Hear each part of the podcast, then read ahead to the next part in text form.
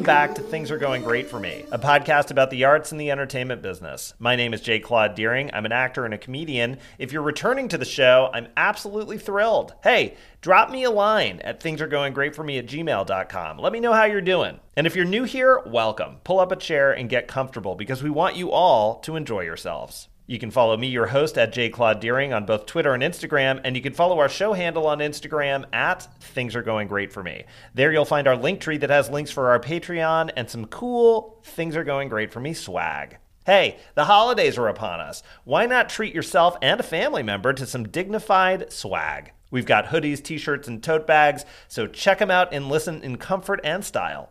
You can find all our products in our link tree on our show Instagram page at Things Are Going Great for Me. On our link tree, you'll also find our Patreon, which features additional interview coverage from our Season 1, Season 2, and Season 3 guests, including our bonus Quarpod series, in which I ask guests about how they adjusted to life in quarantine and how the pandemic is continuing to change life in the entertainment industry. Our Patreon is a vital part of making this show happen, so if you'd like to support us, give us a subscribe on there. You can check us out on Patreon directly at patreon.com slash things are going great for me. And by the way, we're delighted to welcome back our sponsor for this series, Icelandic Glacial, the purest tasting water on Earth, sourced from the legendary Ölfus Spring in Iceland, naturally filtered through ancient lava rock, and certified carbon neutral for both product and operation. You are what you drink. Be exceptional. Icelandic Glacial natural spring water sourced from Iceland. Available on Amazon and at local retailers near you. If you like any of what you hear today, please do us a big kindness. Subscribe to the show. Leave us a nice comment. Tell your aunt about us. Give us those five stars wherever you're getting your podcast from today.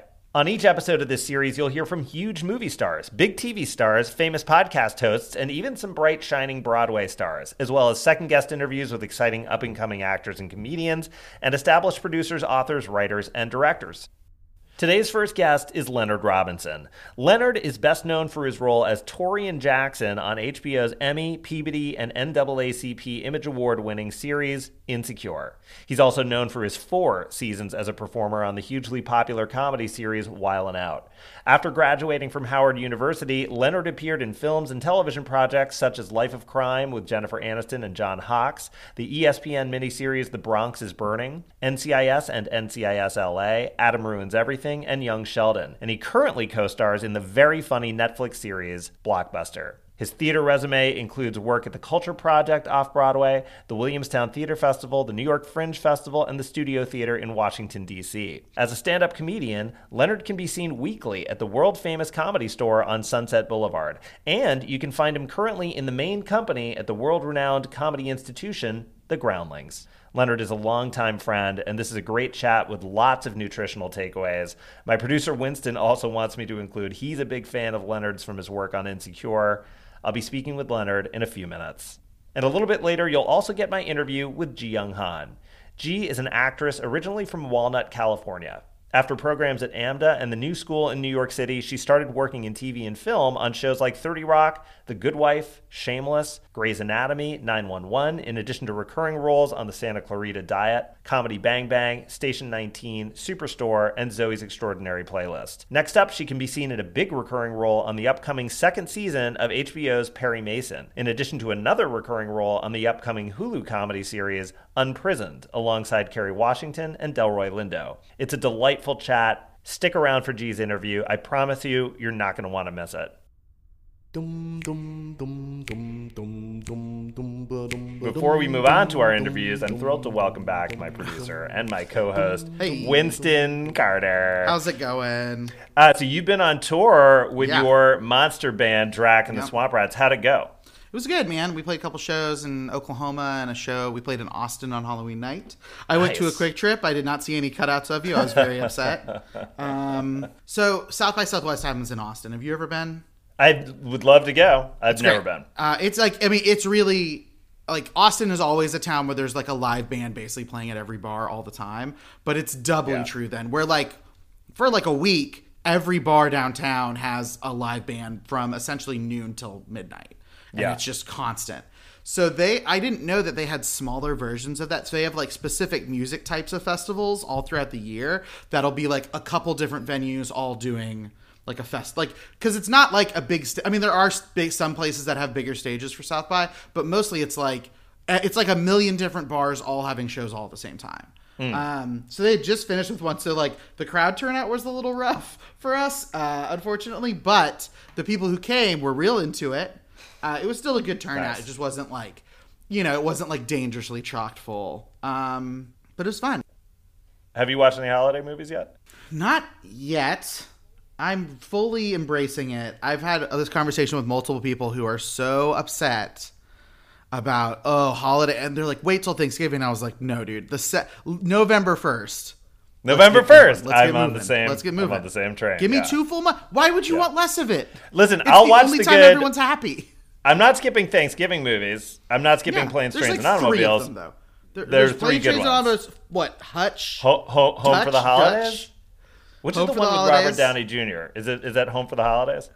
I don't know. Is Fletch is Fletcher is Fletcher the Thanksgiving or is it Dutch? I'm thinking of Dutch. I think there's a movie where I think Ed oh, O'Neill Oh, has to like Dutch, take a kid home. For, I think that's I a about that Thanksgiving movie. Is it? I got to rewatch that. Have you seen? Thanksgiving's The, a perfectly fine. have you holiday. seen the new Fletch movie? with is it John Hamm? I John have Hamm? not. I haven't. I have either. not. I'm gonna see it though. We should see it. Okay, we'll point. promise to see it. We We'll promise pro- we Hamm. promise. We promise But you, Before he comes on the show, we will have seen it. before John Hamm comes on. We'll see Yeah. it. All right, folks. Without further ado, here now is the kind and thoughtful, hardworking, funny and talented Leonard Robinson. So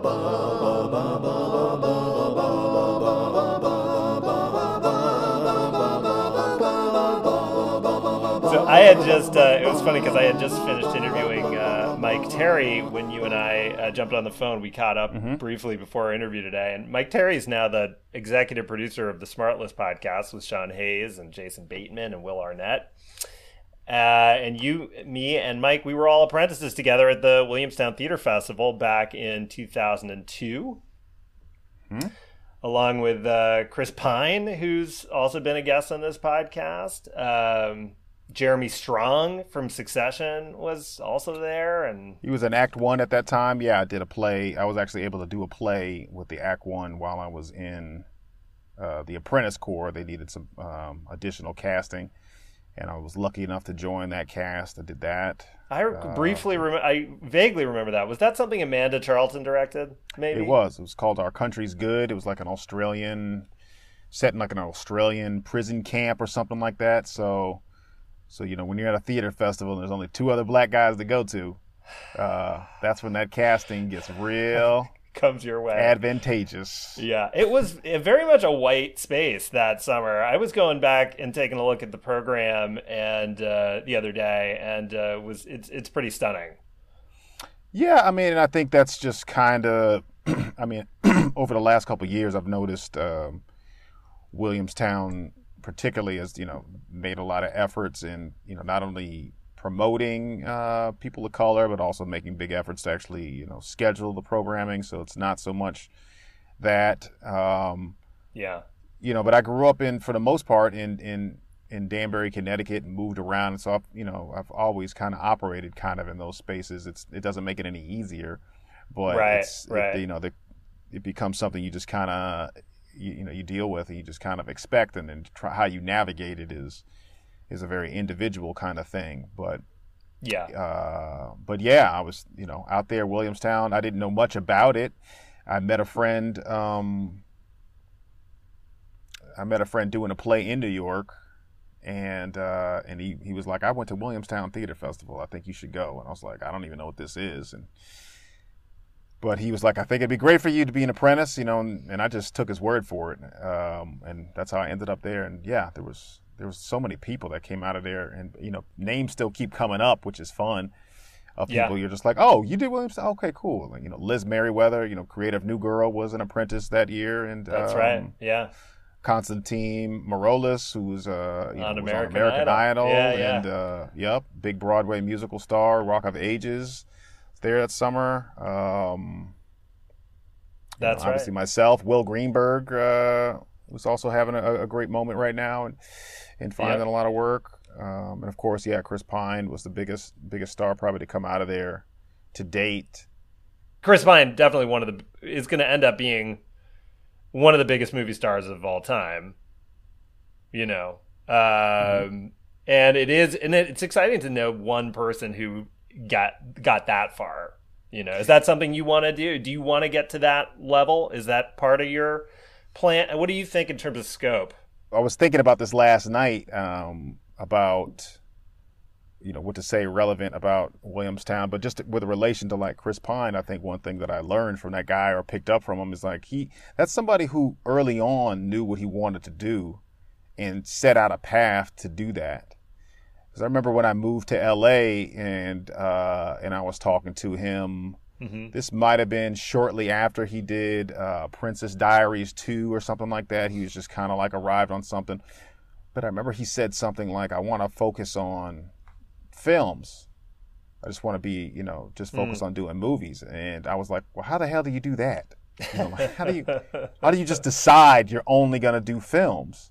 Yeah. You know, because at the time, and it's and it's probably how I've carried my career up to this point. I've just been kind of doing as much work as I can do to figure out what I want to do, uh, to figure out what I'm good at, to figure out where I actually belong and where my slot is and so I've kind of always just been open to whatever.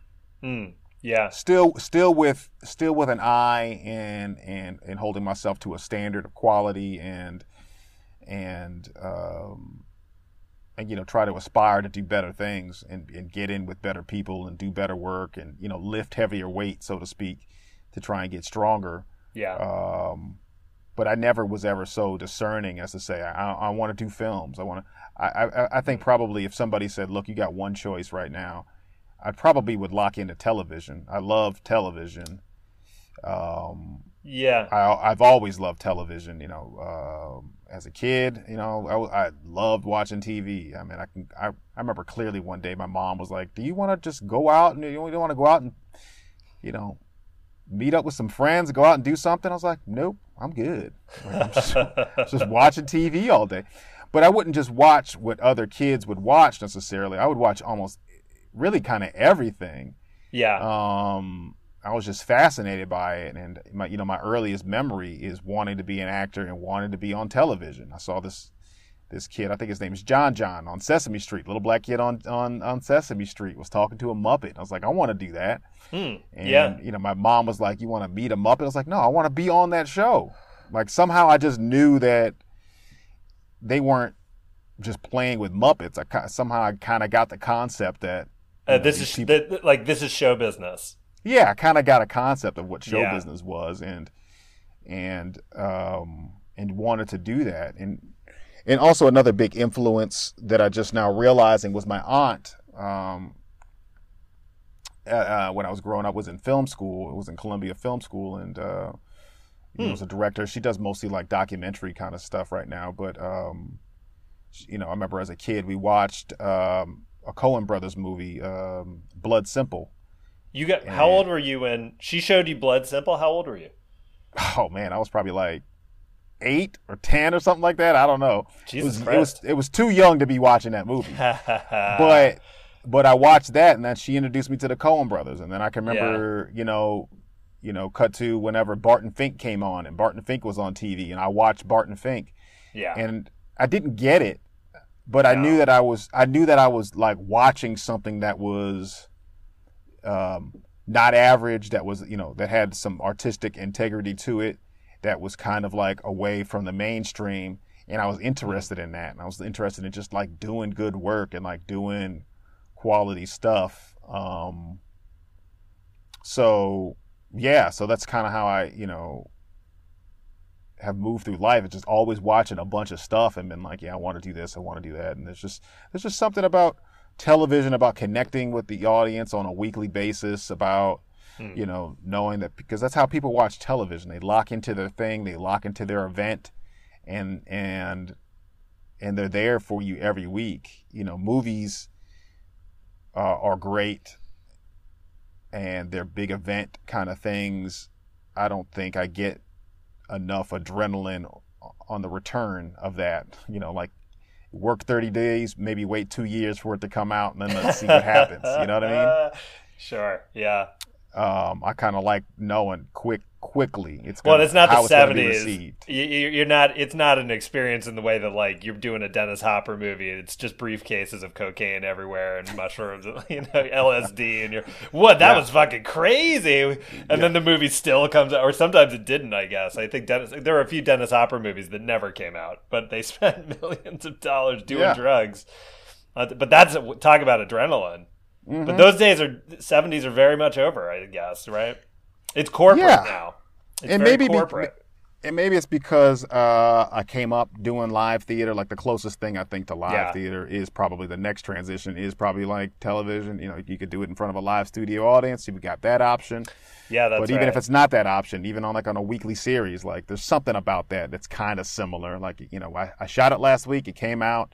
We know these things are rolling, and then you know, um, you can get that feedback. There's something about that feedback from the audience that I that I crave and and seek after, yeah, uh, which is why I still do you know stuff live to this day. You know. Yeah, absolutely, and yeah, getting that feedback is a, is a wonderful feeling in theater and comedy as well. Um, well, great. I'm going to go back to Williamstown then for a second, just to finish this and just say there were, as we talked about already, a lot of people have gone on to do some cool things. You are no exception. You're doing a lot of cool things, emphasis on a lot, and I want to start by talking about the Comedy Store. Where you are a paid regular with your name on the famous comedy store wall. That right there alone is a huge accomplishment. And uh, I want to ask you: Did you did you start by doing the potluck over there? Were you lining up in the afternoons and, and putting your name in the hat to get on? Well, um, if, let me rewind the clock just a little bit and tie it back into Williamstown. When I was at Williamstown, you know, when I first started, I, I was I kind of modeled my career off of. Um, well, first of all, I didn't know anybody when I started. I didn't know anything. I didn't. I didn't go to undergrad for drama, uh, for theater. I was a business major, and I Right. wanted to act. And I took some classes in the School of Fine Arts at Howard. You know, the ones that they would let me take, being a non-major. I took some studio. I did a lot of studio classes at Studio Theater in DC. I took a look at the studio theater in DC. It's a it's an interesting, uh, very serious organization. Uh, You know, and so you had seen that you had seen this uh, theater company on posters when you were at school. Yes, that's exactly right. I I would. So I was a business major. You know, I was very active at Howard. Like I was a frat guy. I was in. You know, I was on the wrestling team for a little bit, but I was in a bunch of different organizations. But I was having the the best time of my life at Howard. Just kind of Yeah, going through school, partying, meeting people, taking a bunch of classes. You know, I, I tried to stay five years, but funding ran out, so I was like, all right, I got to graduate. you know, I took a job, and I, and there was a, even when I graduated, like I, I had my eyes like I want to be an actor. I, I had a plan. I was like, I'll work for four years and I'll save money, and then I'll, whatever happens, if I can't get some acting work in DC at the end of four years, if I save my money, I'm just going to quit my job and move to New York and start for real. Um, I only made it like two and a half years. I just could not take uh, working um, uh, in, in in the corporate setting, and I was like, I, I, I need to bet on myself and really try to make it work. And then I ran off to New York, and that's how I got started. But while I was at Howard, again, I would take a few classes, and I would, you know, I met up with some fine arts people who would talk to me from time to time, you know, tell me what's going on. But I would go into their, I would go into the School of Fine Arts and look at the posters, look at the boards, and you know, people would, uh, you know, there's always an advertisement for like some summer program or or summer stock or you know whatever local auditions, and I would try to go to those things. I would like crash those things. Again, me me not knowing anything about the process, I was like, I just have to try, you know, and I would try to um, you know audition for things locally. So you were so can I ask then so with, in terms of your folks, you were sort of you were doing a little bait and switch with mom and dad. Is that right? You're basically going like I'm going to go to I'm going to Howard. I'm going to get my business degree. and then when they when they you out of sight, they you're doing you're doing something different. You're trying to sort of you're taking as many acting classes as you can. Are you telling them at all that you're doing this, or when when do you drop it on them that you're like, I'm changing what I'm gonna do? I I Uh, I, I, I want to be an actor. I'm gonna bet on myself. That's funny. Nobody's ever said that like that. Um, but yeah, in short, I was actually trying to fully transfer into the School of Fine Arts, um, but I didn't take it that far. because there's still part of me didn't didn't believe I could do it. Um, so yeah, they Mm-hmm. didn't know that I was. They didn't know that I was really serious about doing it until I quit my job and, Now- and told them I'm moving to New York. Now, meanwhile, you are excelling at everything. You're Uh, a, you're a, you're a brilliant student. You're a brilliant athlete, right? Um, you know, I was uh well, let's say this. Uh when I got to college, I realized the biggest obstacle I have academically was um just just me focusing and deciding I wanted to do it. Because if there was a party or a social event, I was like, I need to do that. Um, but if I buckled Yeah. down, yeah, I was, I All was, right. you know, I was great. Yeah. But okay. yes, I have an aptitude, you know, to, to your point, like I had an aptitude for a lot of different things. You know, I was a, Yeah. I was a, pro- a programmer and a, in a, like a tech support guy, you know, uh, in, in short. So anyways, uh, I end up going to New York, taking classes, trying to audition for things. I meet some people. They send me to Williamstown. While I was at Williamstown, Lewis Black, comedian Lewis Black from The Daily That's Show, right. Yeah, that's right. national headliner for years, was doing a stand up comedy workshop. And I saw the first round of people go up. And his workshop at the it ended with them doing um, a show Mhm. in front of hundreds of people. Whoever was at the theater that summer in Williamstown, they all came because you're in the Berkshires. There's nothing to do but that festival. So every event basically is sold out because the alternative is you're doing nothing, right. That's right. right? Yeah. So student shows, if somebody put together a three person Oh, thing, there were the- some in- great. stu- Hey, do you remember? By the way, do you remember this student show that was in the laundry room? Do you remember this thing? Um, tell me about it, but I probably, I'm sure I was there. This Uh, is incredible. we sat out on the common area in the grass, Yes. and Yes. they had, you know, on, at at the you, we were surrounded by the dorms of Williams College, and at the bottom level, about. Yes. there was a laundry room, and there was one that you could see right into the windows into this laundry room. And some brilliant students had an idea to do a play in this laundry room. It was filmic, very filmic, right? No dialogue or anything. It was just everything was what was happening in this room.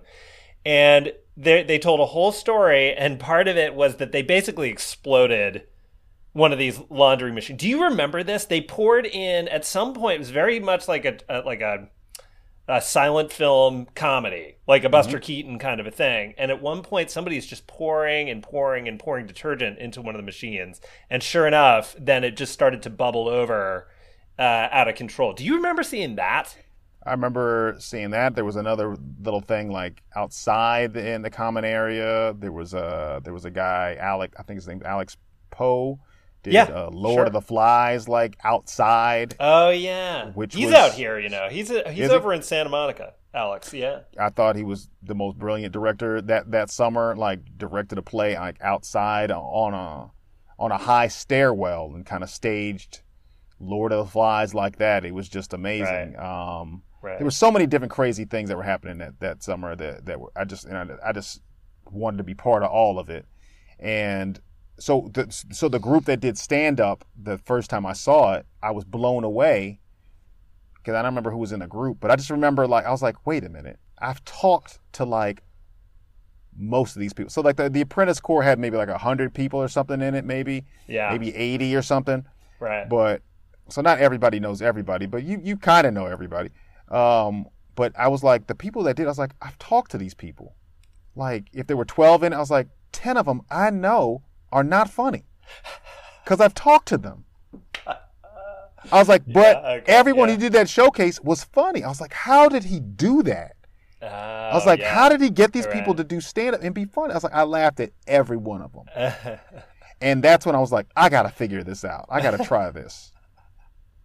And then I tried great. it, Yeah. and and and and the way Lewis did the workshop was also amazing because it was kind of like an open mic, and he would just he would just I mean almost like no notes. He would just be like, not funny.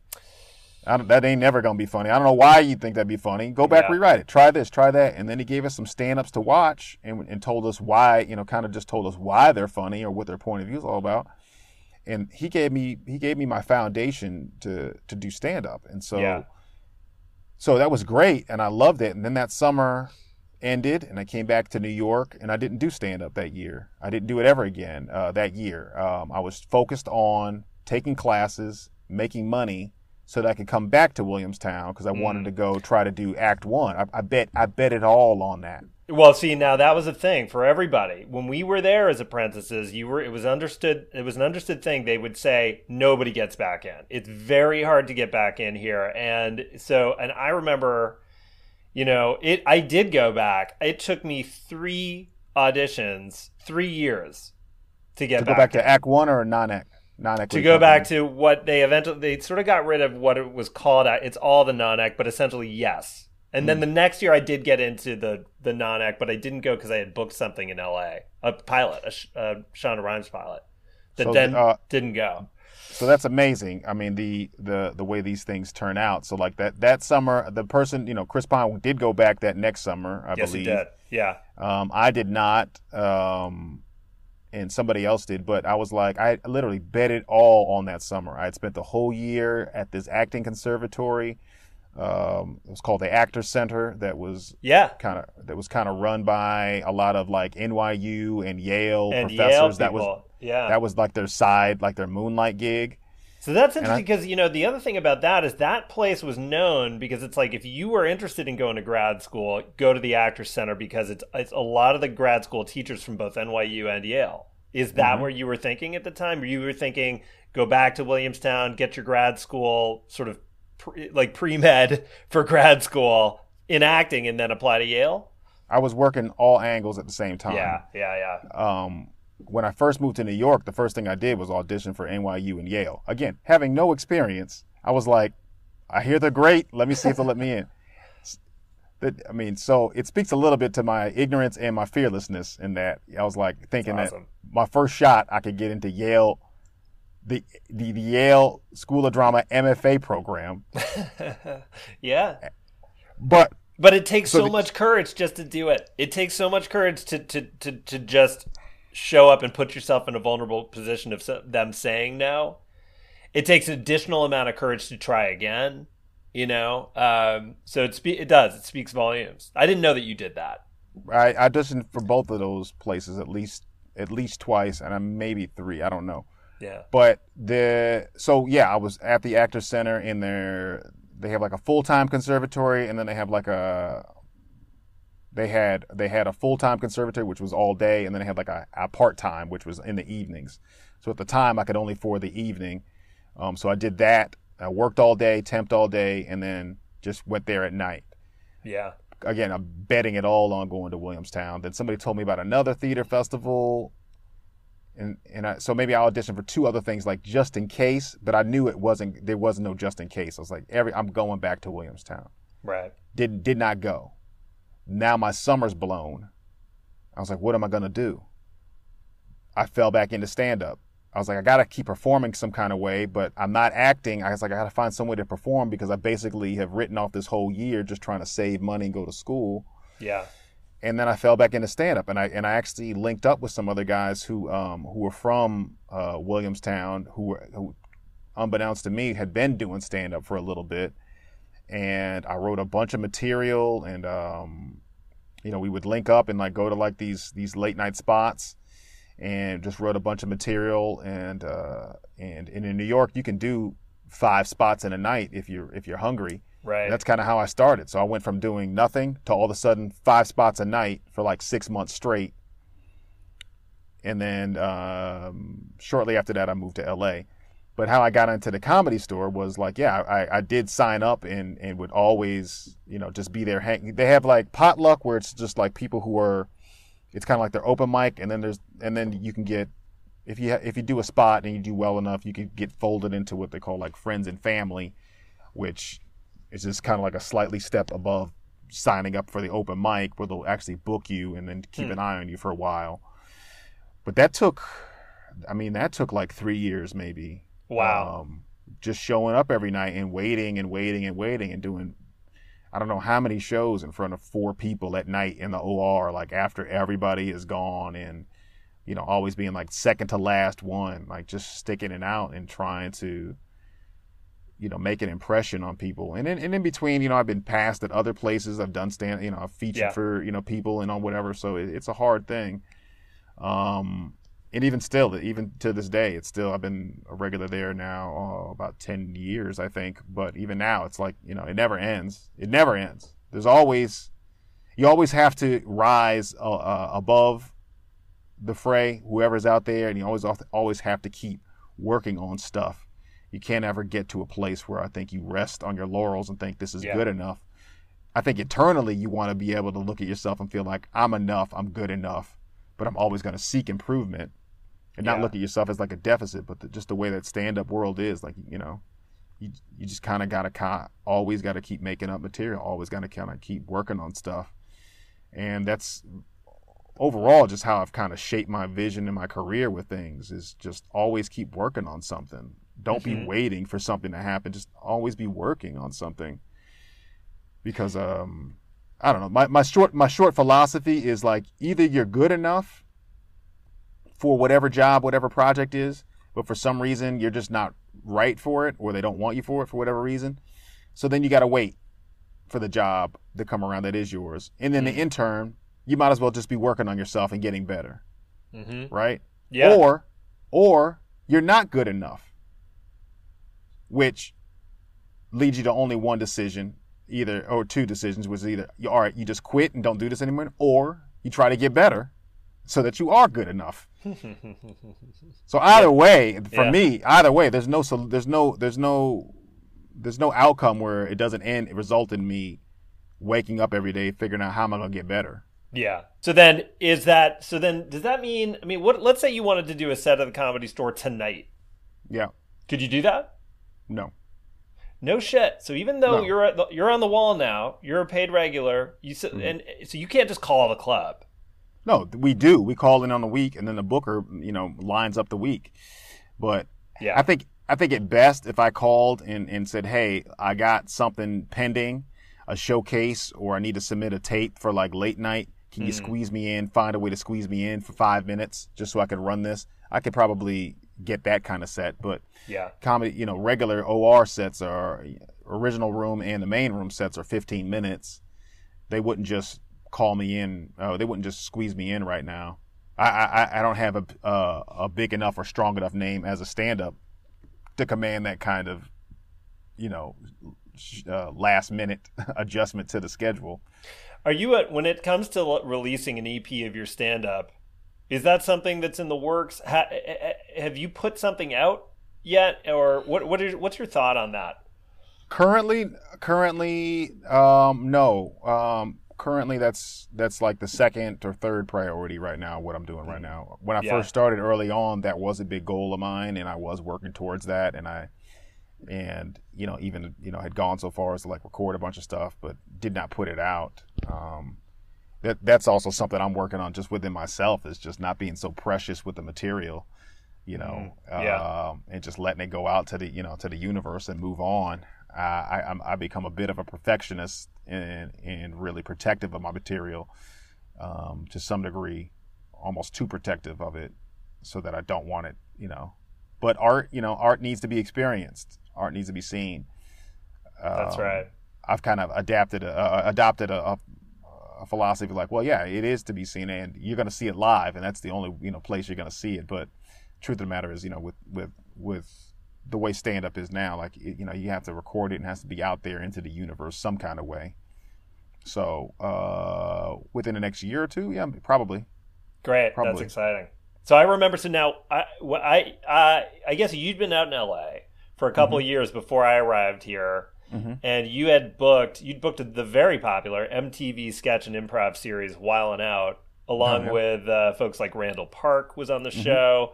Mikey Day, Katt mm-hmm. Williams, Taran mm-hmm. Killam. Mm-hmm. A lot of people have done that show since, including I guess Kevin Hart, Natasha Rothwell, Pete Davidson. How long has this? Yep. How long has Wild 'N Out been going for? Is it still going now?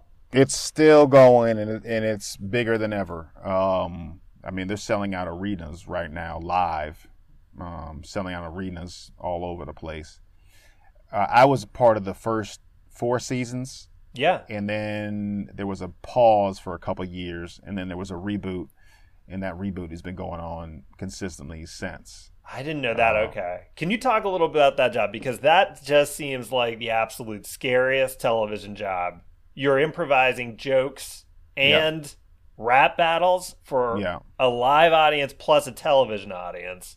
Yeah. Did you did you ever throw up before one of those shows? Like I would I would never have come out of the bathroom. They would have had to get the the jaws of life to pull me out of there. Yeah, no, I mean, luckily for me, it was still early enough in my development as a human, you know, as a performer and, and in my career that I'm still a little bit ignorant of a lot of stuff, of the repercussions of things or how things look. So I was a little bit more fearless, I, I would say. Um, however, uh, funny anecdotally, um, when I first started auditioning in New York, um, no matter what I did, no matter what I did, every audition, I would have like explosive diarrhea. Like, yeah, right, right, yeah. it, It, and ha- I mean, happens. It happens a what- lot to folks. Yeah. When I say every time, I mean every time. It got to a point where I said, "Okay, you're gonna have an audition tomorrow. Do not eat. Don't eat." I thought I beat it, and then right before, right before, Oh, like God. the person, the person before me would be like, go in and I'm like, okay, and then you're next. I'd be like, okay, ready. you just got a hot ass. running a monologue, and I'm like, oh damn it, here it comes again. So by the time I got to LA, most of that was out of me. Um, okay. but the thing about that show, the thing about Wild 'N Out is, um, you know, I had been taking improv classes, you know, at UCB and IO West, and right. Um, this is this is before uh, maybe I just started taking a couple classes at the Groundling. Um,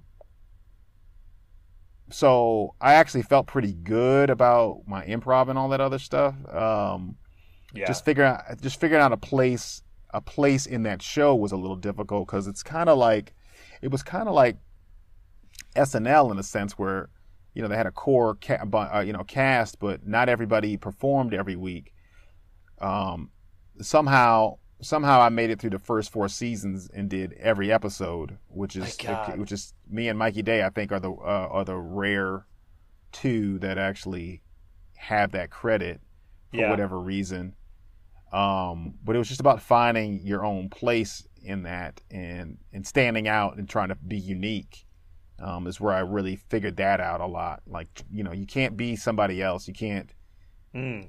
You got to be you, whatever that is. And it, and and and I find that the people who have, you know, if you think about all the personalities and, and talent out there who have really excelled like relatively fast, it's because they they know who they are really quick and early, and that's it. That's it. They're not trying to make you know become something else, and they're not trying to run away from it. They're just leaning hard into themselves um, and doubling down and tripling down, and you know, and they're Mm. just standing on that.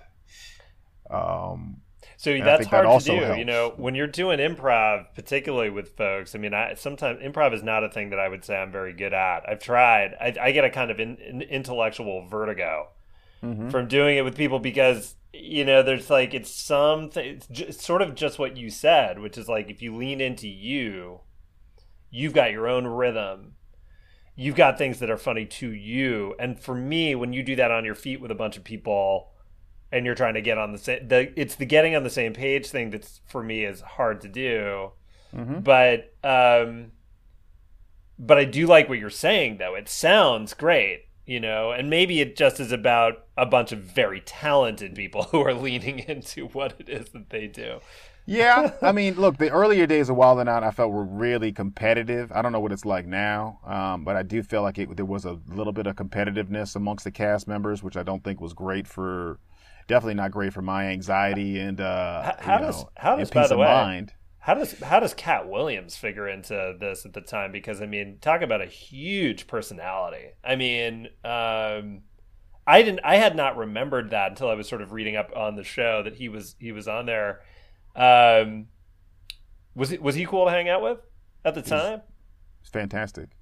He's I a mean, wonder. I mean, it's a huge talent, huge talent. For me, for me, there were some people on that show who, you know, that uh, were you know really great influences on me. Um, and Katt Williams is one of them. You know, D. Ray Davis, another one. Corey Yes. Holcomb, another one. Right. You know, Randall Park, and I, you know, became you know best the best of friends out of that show, and we're still best of friends to this day. yeah, You know, you know, we work out like three times a week together, and yeah, yeah. uh, You were saying that. Yeah, um, you know, um, and we've been, you know, Marcus Marcus Ray, another guy who came on uh, later seasons, you know, great friend. You know, um, and and Katt, you know, again was the was was a star before he got on the show. Yeah, and, it must have been. And just the timing of of how his projects rolled out, um, when they were rolling out, they kind of started rolling out in the middle of the show, so it kind of looks like Wild 'N Out like blew him up a little bit, but in actuality, like some of the projects he had going on were pending at the time, and it was just kind of the perfect storm. Yeah. But Katt was Katt was great. He you know he he taught me a lot and was a great friend at the time. Uh, you know, I ended up doing like a college tour, a college stand up tour, and um, I organized and and and uh, and took some people out. You know, people like D. Ray Davis and Corey Holcomb were, you know, were were kind enough to to join me on that and taught me a lot about stand up and Mm. you know, especially doing on the road. You know, I went out on the road. You know, took Randall with me too, and um, yeah, it was a good. It was a great time. I, I think you know just the nature of shooting that show live every day. And look, there were some days where we didn't know what we were gonna do that day um, because they didn't they didn't have the guest booked. Like a, a guest maybe maybe canceled or maybe they couldn't secure a talent for that day, and we'd just be on hold for a little bit, and then all of a sudden somebody would pull up. You know, Nick would just like go through his Rolodex and like Serena Williams was one of the people who was like who was like a last minute guest who showed up, and we were just like, okay, it's Serena Williams. All right, Oh so what we gonna do? Yeah. Like, we're gonna do this game, do this game, do that game. Okay, great. And um, and it was amazing.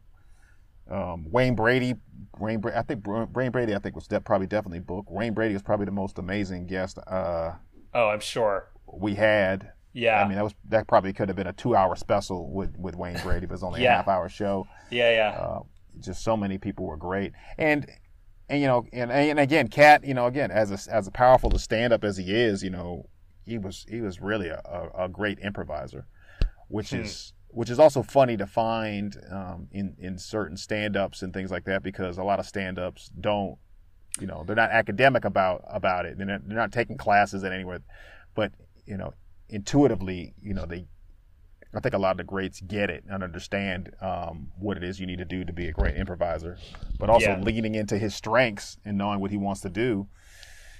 Um, yeah, I was really kind of blown away on most days uh, when Katt was performing and when he was there.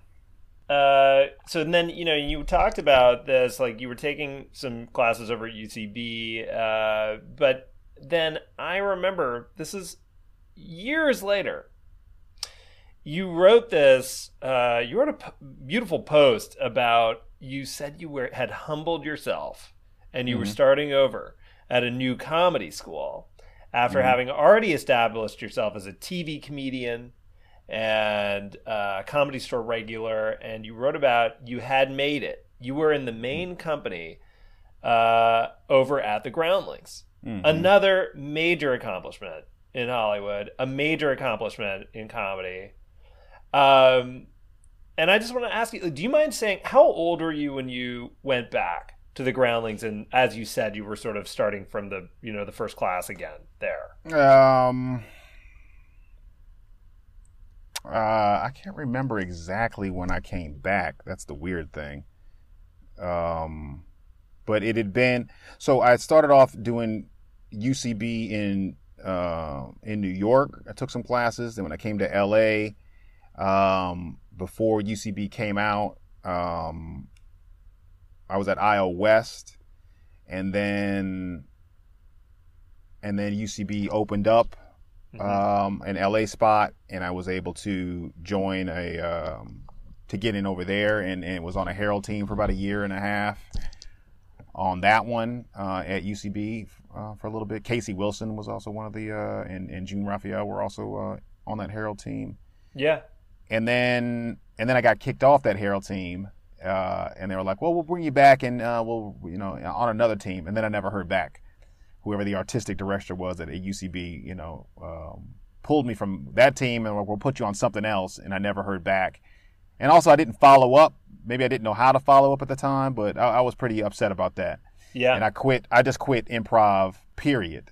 Um, I was like, I'm just going to focus on on stand up and whatever acting auditions I can get. So then there was about a seven year gap, I think, So maybe I was like 37, I think, maybe when I came back into the ground. When I first started at the Groundlings, I was just trying to take improv classes. Again, I had no aspirations of being a groundling. I didn't even know what that meant.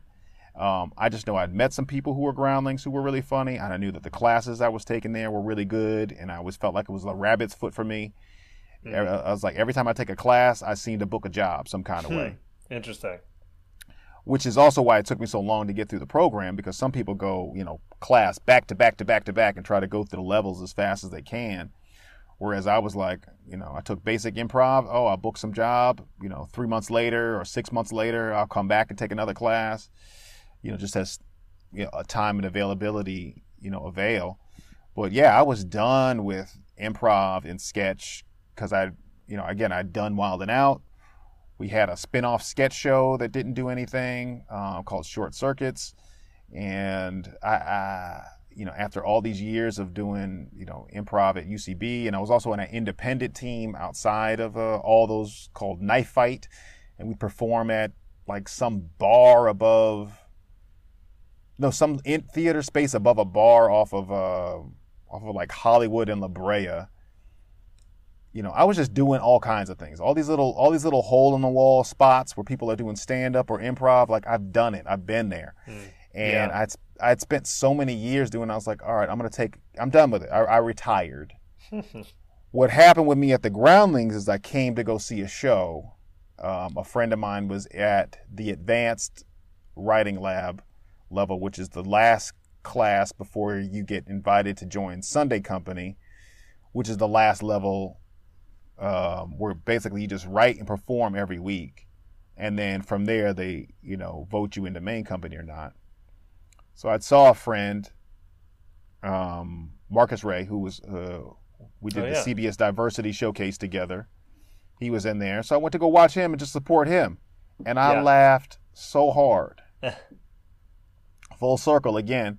I knew Marcus was funny, but the other people in that writing lab, um, I had met a couple times, didn't really know. But I was like, I cannot believe the show was so funny. Mm. Like the way they were making me laugh was not how I understood how comedy was supposed to be. Right? I didn't see any hard jokes. Like there were some just wild, you know, premises they were getting getting big laughs off of just you know being vulnerable and having emotional yeah. shifts and just playing these things. And I was like, how is this possible? and the director was Karen Maruyama. Um, you know, it was an institution, you know, on her own. Hmm. And I remember after that show, I was just like, damn it. I just remember feeling this thing inside me, like, you're not done. I was like, oh, son of a bitch. All right. so I called him up, you know, shortly afterwards. I was like, you know, if I if I do this right, maybe I can catch up and, and and be with Marcus. Uh, you know, if he goes into Sunday company, maybe I can catch up and we can, you know, perform together there. What I didn't know about the Groundlings is that there's no catching up. Like there's the there's so many people in the pipeline. Right. Like there's a there's a there's a bit of a wait. So that took me like seven years or something like that when I came back to to finally get into main, and I was trying to go as fast as I could, but just the wait alone but yeah, the humility and the hum. Again, I'd done multiple shows. I'd, you know, I was, I guess you could consider I was an act working actor at the time. Like, you know, yeah, it just you know, a journeyman working at. You know, you just you just get work and you just like okay. I finally I finally moved to that that space in my career where I was like I know I just make a living as an actor. I don't know how it's gonna happen, but I'm gonna book a job some kind of way. Mm-hmm. And um, yeah, so by the time I got into Sunday Company, which is about an 18 month commitment, I had I had already booked Insecure, and so I was balancing that in between. That's right. Actually, I take that back. I did I booked that right before, and I was uh, in an advanced writing lab, and uh, I almost couldn't finish that, which would have meant that I would have been out of the program again. But uh, I was able to work that out, and um, and yeah, I, I basically shot all of Insecure for the most part um, while I was in Sunday Company for that 18 months while I was doing that. And then, of course, the last season um, was last year, but I was yeah. always juggling time between the groundlings and doing a show. So when I when I spoke to the humility part of it, it, it was just like some people I feel like get to a point in their career and they just decide for themselves that they're too good to do something, or they they move past this, Mm-hmm. whatever that is, Yeah, and we make we make that up. that's right. You know, we make that up for ourselves. Yeah, I don't do co-stars anymore. You know, Uh-huh. like, oh, Right. oh, really? Why? Why don't you Right, do that? You don't like to work? Yeah. You don't like to act? I'm just above that. Oh, are you? Because I don't know who the hell you are. Mhm. And I'm pretty sure if I stood you out in the middle of the street, nobody knows who you are. So what do you mean you're too good to work? Is the work right. good? That's what you should really be thinking about. Is there something about this thing that I like and that I can contribute and that I want to do? All right, then do it That's right. if if we're artists and we really want to act now of course there's like the business side of all that but let the reps worry about that. Let them figure that out. It's you know that's s- bring it all the way back to williamstown. I met joe morton at williamstown. Yeah, he was there our summer in 02 that's right. and I, I, I- I spoke to him and I asked him for some advice then about a career and and and um, you know at the, you know at the point in time he was like, look, just just try and do as much stuff as you as you can do right now. you this is this is where you're at in your life and your career. Just try and do as much stuff as you can. Right. Years later, about ten years later, I ran into him. Um, I did this play called The Exonerated uh, off Broadway, um, and he was he was in it during um, he was rotating out when I was coming in, but he was there my week, and so I asked to take him, you know, to lunch again. I said, you know, I reminded him we met in Williamstown ten years prior, and I said, um, I'd love to take you out for lunch and get some more advice. And we met up, and he gave me some more advice.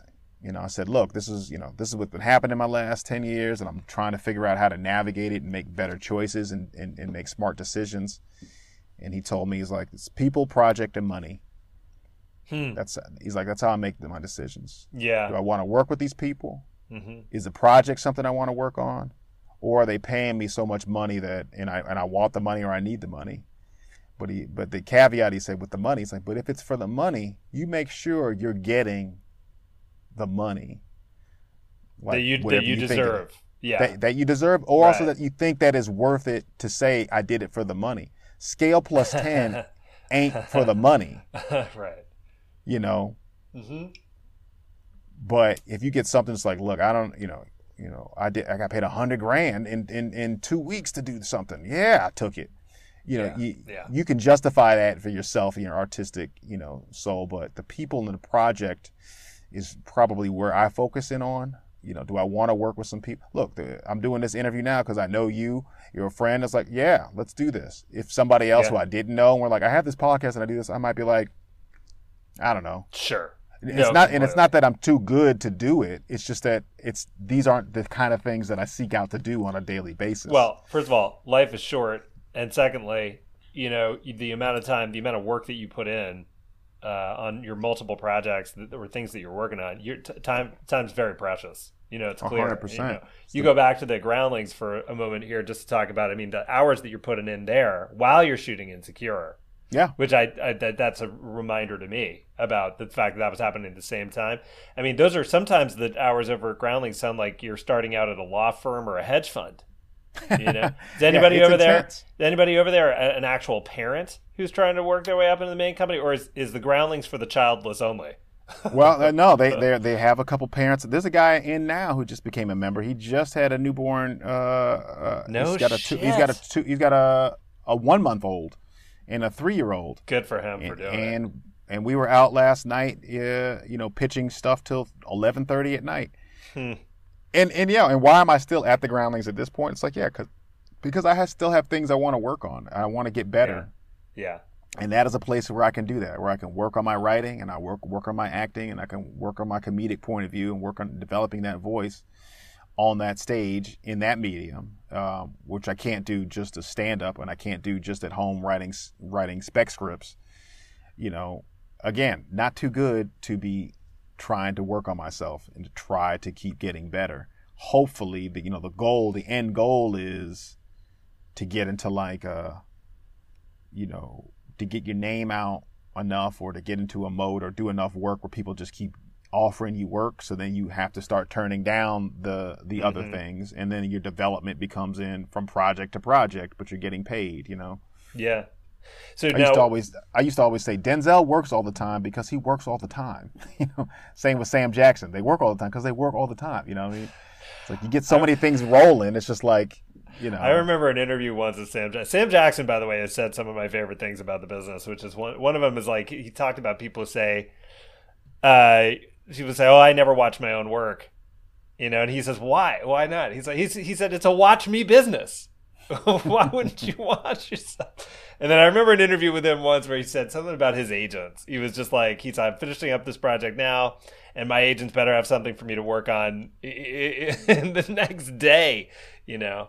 But yeah, absolutely. And I, I love that philosophy about work, and I just want work too. You know, I think you know. So let's talk about TV for a second. So TV wise, you've been booking great work all along the way on shows like The League, Parks and Recreation, Wilfred, Adam Ruins Everything. You also racked up a bunch of drama credits on procedurals like Criminal Minds, Law and Order LA, mm-hmm. NCIS, and NCIS LA.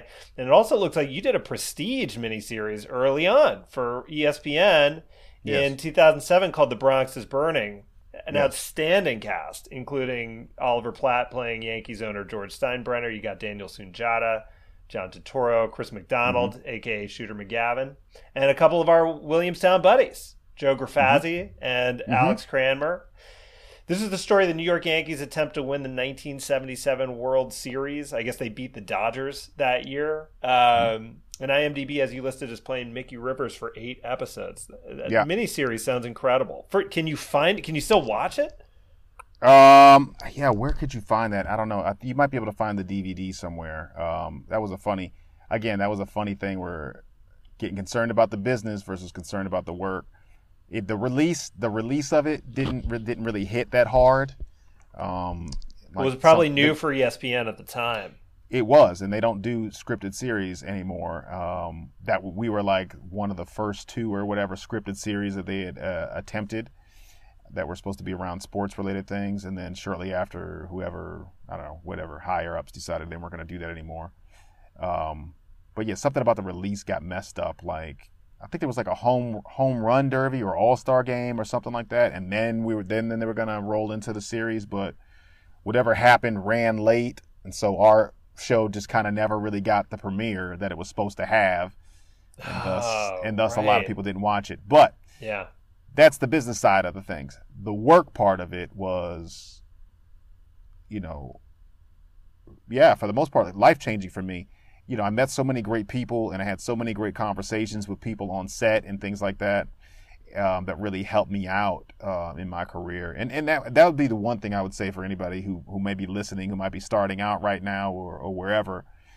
Um, if you you know worrying about connections and all this other stuff, like I never had any of that. Um, but Yeah. when I had an opportunity to meet somebody, if you give me five minutes, I'm gonna fill that with five minutes of questions and knowledge seeking and, and hoping that you're gonna. I mean, John Turturro taught me so much on that set. I still use Hmm. that you know stuff to this day, um, and gave me so much confidence and um, and and recognized early on. He's like he recognized that I was somebody young and starting off in my career, and I didn't necessarily know everything, and help me out as, as opposed to being annoyed by this new kid on the block, you know, participating in this. Kind of took me under his wing for a little bit um, during that project, and you know that helped me out. You know, watching Dan Sunjata, like watching him portray Reggie Jackson, how he was doing stuff. I learned so much by that. Um, Joe Grifasi, who was uh, at Williamstown during our year, I learned I learned so much from him when I was at Williamstown, and and um, and then when I ran into him on set, it was just like, oh, thank God. I mean, that guy's like my uncle, my, my guardian angel. You know, I've, I've I've kept up contact with him, um, you know, over the years. Um, Yeah. you know, we've fallen out of contact a little bit, but you know, so basically, in short, I've made my own mentors. Um, whether or not they were live and in person, like for real people, or whether or not it's just virtual and like kind of in my mind, where I was like, I just read up everything about somebody and study their work. You know, I have every Denzel movie he's ever done um, on DVD. Yeah. Um, just bought it on GP, hunted them those things down, and I'd watch that and I'd study and I and I looked up his bios and interviews and things. At one point, I wanted to go to ACT um, in San Francisco. Why? Because Denzel went there for a time. Huh, know, I I didn't just- know that. I- you know, I knew he. I Would, just- I knew he did Fordham, but yeah, that's Yeah. right. Yeah, interesting. So you just, you just follow people, but but yeah, you know, when you're on these sets, a lot of things are are all about me and like trying to prove, you know, jockeying for position and trying to prove you're somebody. Uh, Max Casella is another great guy I talked to on right. on, on set. Who's also who was, the series, uh, yeah. Who was also in the series. He was in The Sopranos, but you know, most famously known as uh, from Doogie Howser as Doogie's friend. You know, talking to that guy just on lunch or in breaks or in between stuff, like really just opened me up to so many different things. And uh, Alan Ruck, you know, Yeah, from one, Succession Ferris Bu- and playing Succession, Cameron. And, now yeah. Succession, Ferris Bueller's. You know Yeah. these these these trans. You know when you're in a van with 14 people and you're just moving from set to set, like some people just get on their phone and start talking. No, I put the phone down. I look, hey, big fan of your work. Yeah. Big fan of your work. Can you tell me about this? Loren Loren Dean um, from um, who's in the movie Gattaca, one of my favorite movies. Um, Yeah. He was also in in in the movie. Seth Gilliam, who was on The Wire, and um, and now uh, I think Fear of the Walking Dead and a bunch of stuff. So, anyways, I, I basically I was in a I was in a I ended up in a mini series where I was outclassed by everybody in the cast. I slipped in there some kind of way. Um, Major casting directors, veteran casting directors on the Billy Hopkins and Paul Schnee. yeah. Were you repped by one of the big agencies at the time? Did Wild 'N Out get you No. with? No. No, I've never been rep by a big agency. I've Really? Well, actually, I take that back. I was with APA for for a short stint. Yeah. Um, but overall, no. Overall, fighting tooth and nail Mhm. to get any and everything that I got. Even with Insecure, like, you know, I ended up on there in season three, but, you know, I had tested for the pilot. Yeah. They brought me in for something else. Right. You know, I was close to that. They brought me in for something. I probably auditioned for like four or five different characters before I, before I, I think you had said with, you. Yeah, you had auditioned. You thought maybe nineteen, or were you exaggerating? Nineteen times. Oh, that was it. That was a joke. Uh, That was a joke. n- No, But no. least- Actually, that's that's actually probably not uh, an inaccurate number of how many times I've auditioned. But I auditioned for about four or five different characters. but yeah, yeah. it, it might have been like 19 different auditions. I don't know. But yeah, I mean, I, it's just tooth and nail on stuff. So like, I you know. I, I, I'm looking forward to that point in my life where you know I have big fancy reps and I and I just hmm. get you know, I just get emails that, that say offer, but until that happens, all I know is wake up and fight. yeah. How many agencies and management companies have you worked with so far? I don't know. I mean, probably not that many, but you know, I've definitely fired a couple. Uh, maybe probably, I- I- probably I at least six, probably. Okay. Yeah. How do you usually go about getting yourself someone new? Because I think one of the things that I think about a lot is like it's hard to know. A place can have a nice, a good name. You could have a nice meeting with somebody, Mhm. and then in the working relationship, it's like, well, they're not doing anything, or they're not doing anything that they said they were going to do. You know, it would be nice to know in advance if there was a network of saying this person's bullshit, this person works hard. It's hard for us on our end of the th- to have any kind of uh, word of mouth, I guess, about like who should we be working with. You know, Yeah, we need like an actor's Yelp. that's right. We got rate my agent. Yeah, rate my agent. This agent's got three stars. There isn't a rate my agent. We should do that. That's probably yeah. That's probably the niche in the marketplace that could make us a little bit of money oh, one Oh, time. tiny little bit of money, one one pop. Yeah. One time before they shut it down, some kind of way. Well, look, I mean, what you speak to, what you speak to, again, just just folds back into what I'm saying is like, you just got to do the work. You just got to get better. And and when you look in the mirror, you got to be critical. And not everybody can be critical. Most of the time, we're delusional. Hmm. But not everybody can look in the mirror and say, "I got to do better," and then go out and do it Mhm. and try to do it. It's whether or not you get there or not, it's just the effort made towards that will lead towards what you want to get. And it never stops. So a lot of times in lieu of getting better, taking a class, writing something, creating something like this podcast, you know, for yourself in, in lieu of creating and doing things for yourself, we put a lot of responsibility onto the representatives of us Mhm. and blame them. Right. That's true. Some sometimes that that does happen, sure. Mm-hmm. But but I mean, just I mean, just imagine, you know, you're a manager, you've got a, you know, a hundred clients, you know, how many can you call a hundred people in a day? No, I don't think so.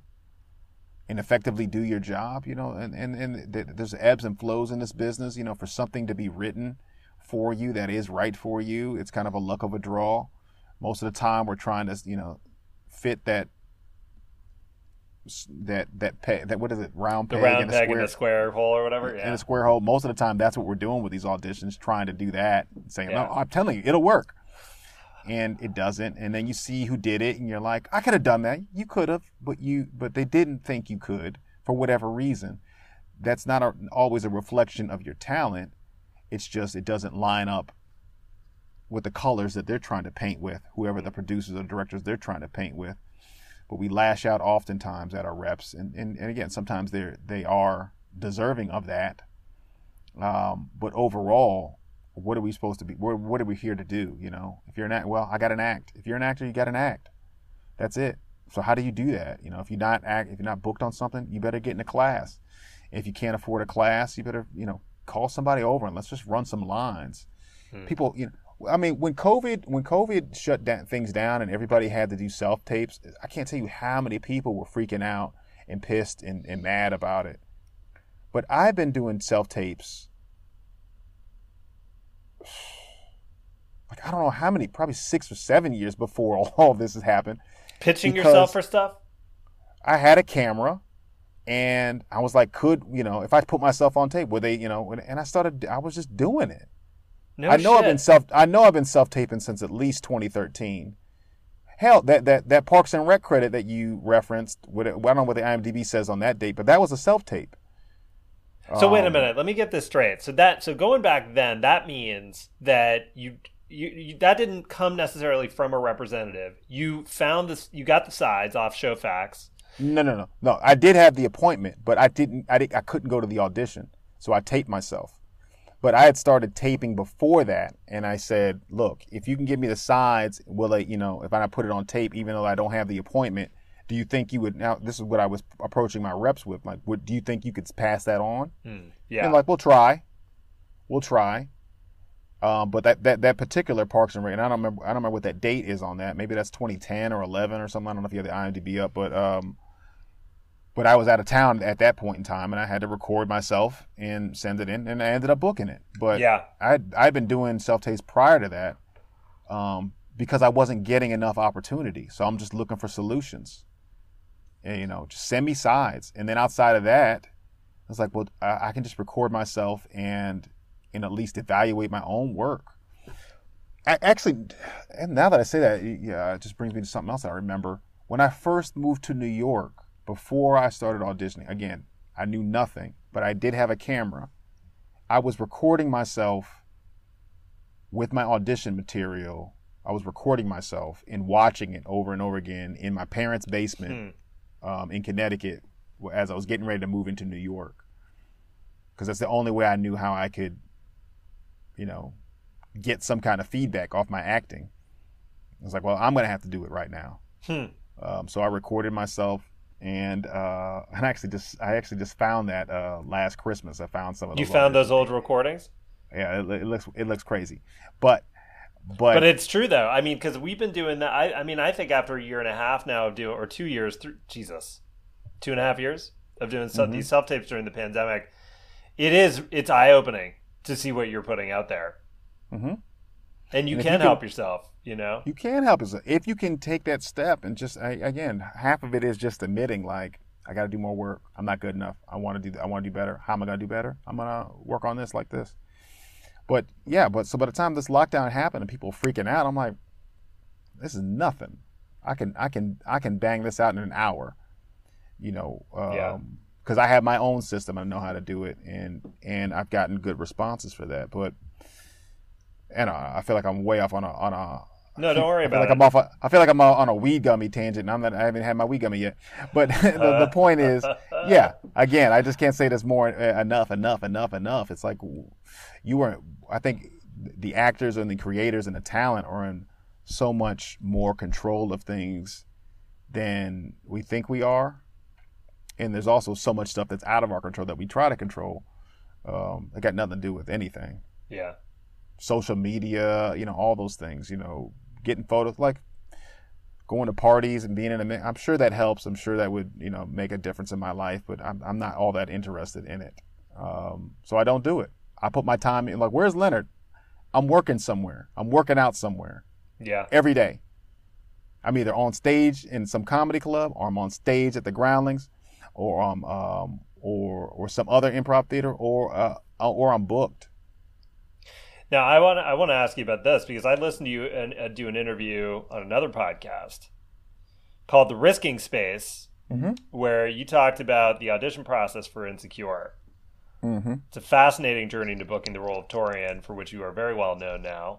Uh, but first, just to say, a huge congratulations on a fantastic run on a Peabody Award winning, multiple Emmy Award nominated, and NAACP Image Award winning comedy series. Congrats that. On you. that. Created by a, a visionary artist, Miss Issa Rae. Yes. We should also talk about the other podcast that you Mm-hmm. did because it is your wife, Roxana. Yes, Roxana Ortega. Mm-hmm. It's her podcast in a and- partnership with Karla Mosley Yes. and the Ammunition Theater Company, of which they are Mm-hmm. both company members. The podcast, as I said earlier, is called The Risking Space. It's excellent. They've also had on Elna Baker of This American Life, who's been a guest on my podcast as well. The Risking Space has great interviews with artists, and folks could, should go check them out. I want to put that out there. And now I have to ask you, what kind Mm-hmm. of courage does it take? what kind of courage does it take to be interviewed on a podcast Yeah. by your own wife? Because that seems like a high pressure situation. Talk about the risking space. Uh, yeah. I mean, I guess the I guess the the great thing about me is I can I can I can compartmentalize pretty well. Um, It's a on- great on interview. Most on most things. Yeah. Um, but yeah, I was I was I was actually honored to be you know part of their you know on their guest list. They've had so many great, amazing, prominent guests. I, I you know just I'm just like I'm honored to be on this one. I'm like, oh wow, you think I'm interview worthy? Okay.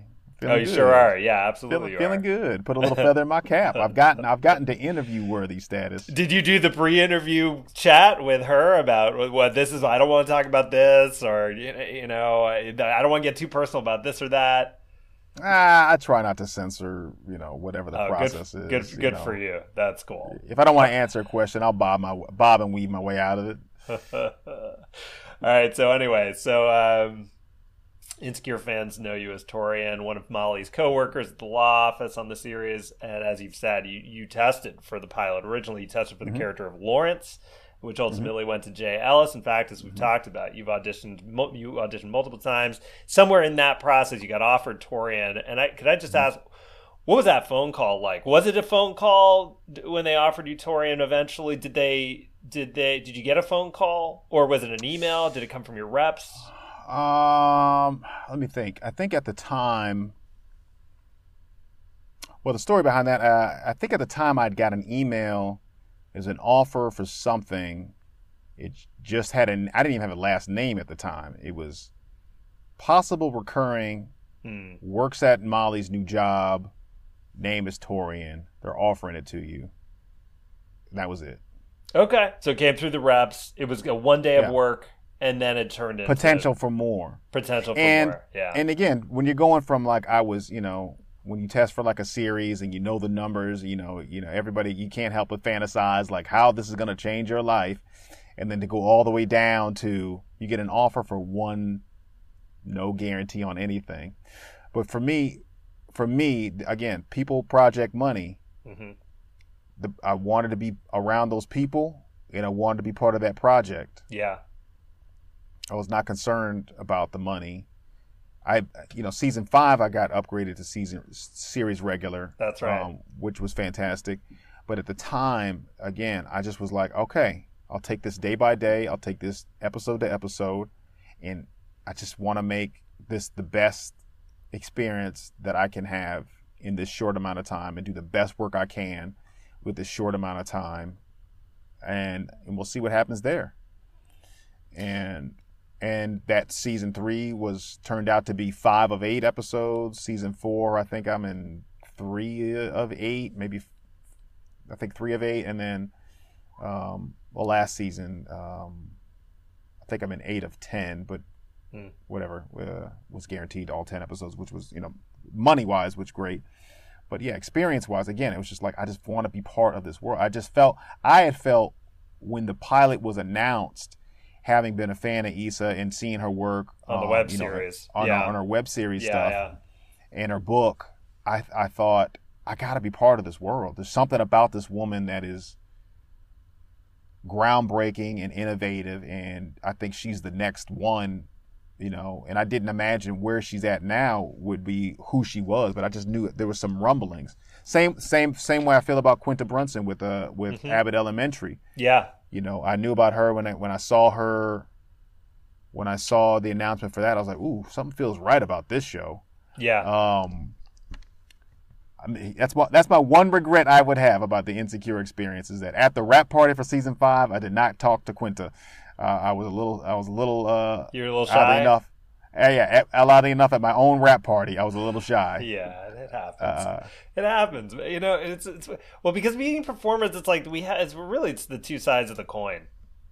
Don't you think? Like it's we're extroverted, we're introverted. You know, it's yeah, So next up, you're appearing in a in a series for Netflix about the last blockbuster store with your Yes. Wild 'N Out colleague Randall Park and our mutual friend Melissa Fumero. yes. You talk a little bit about that series? It's very exciting.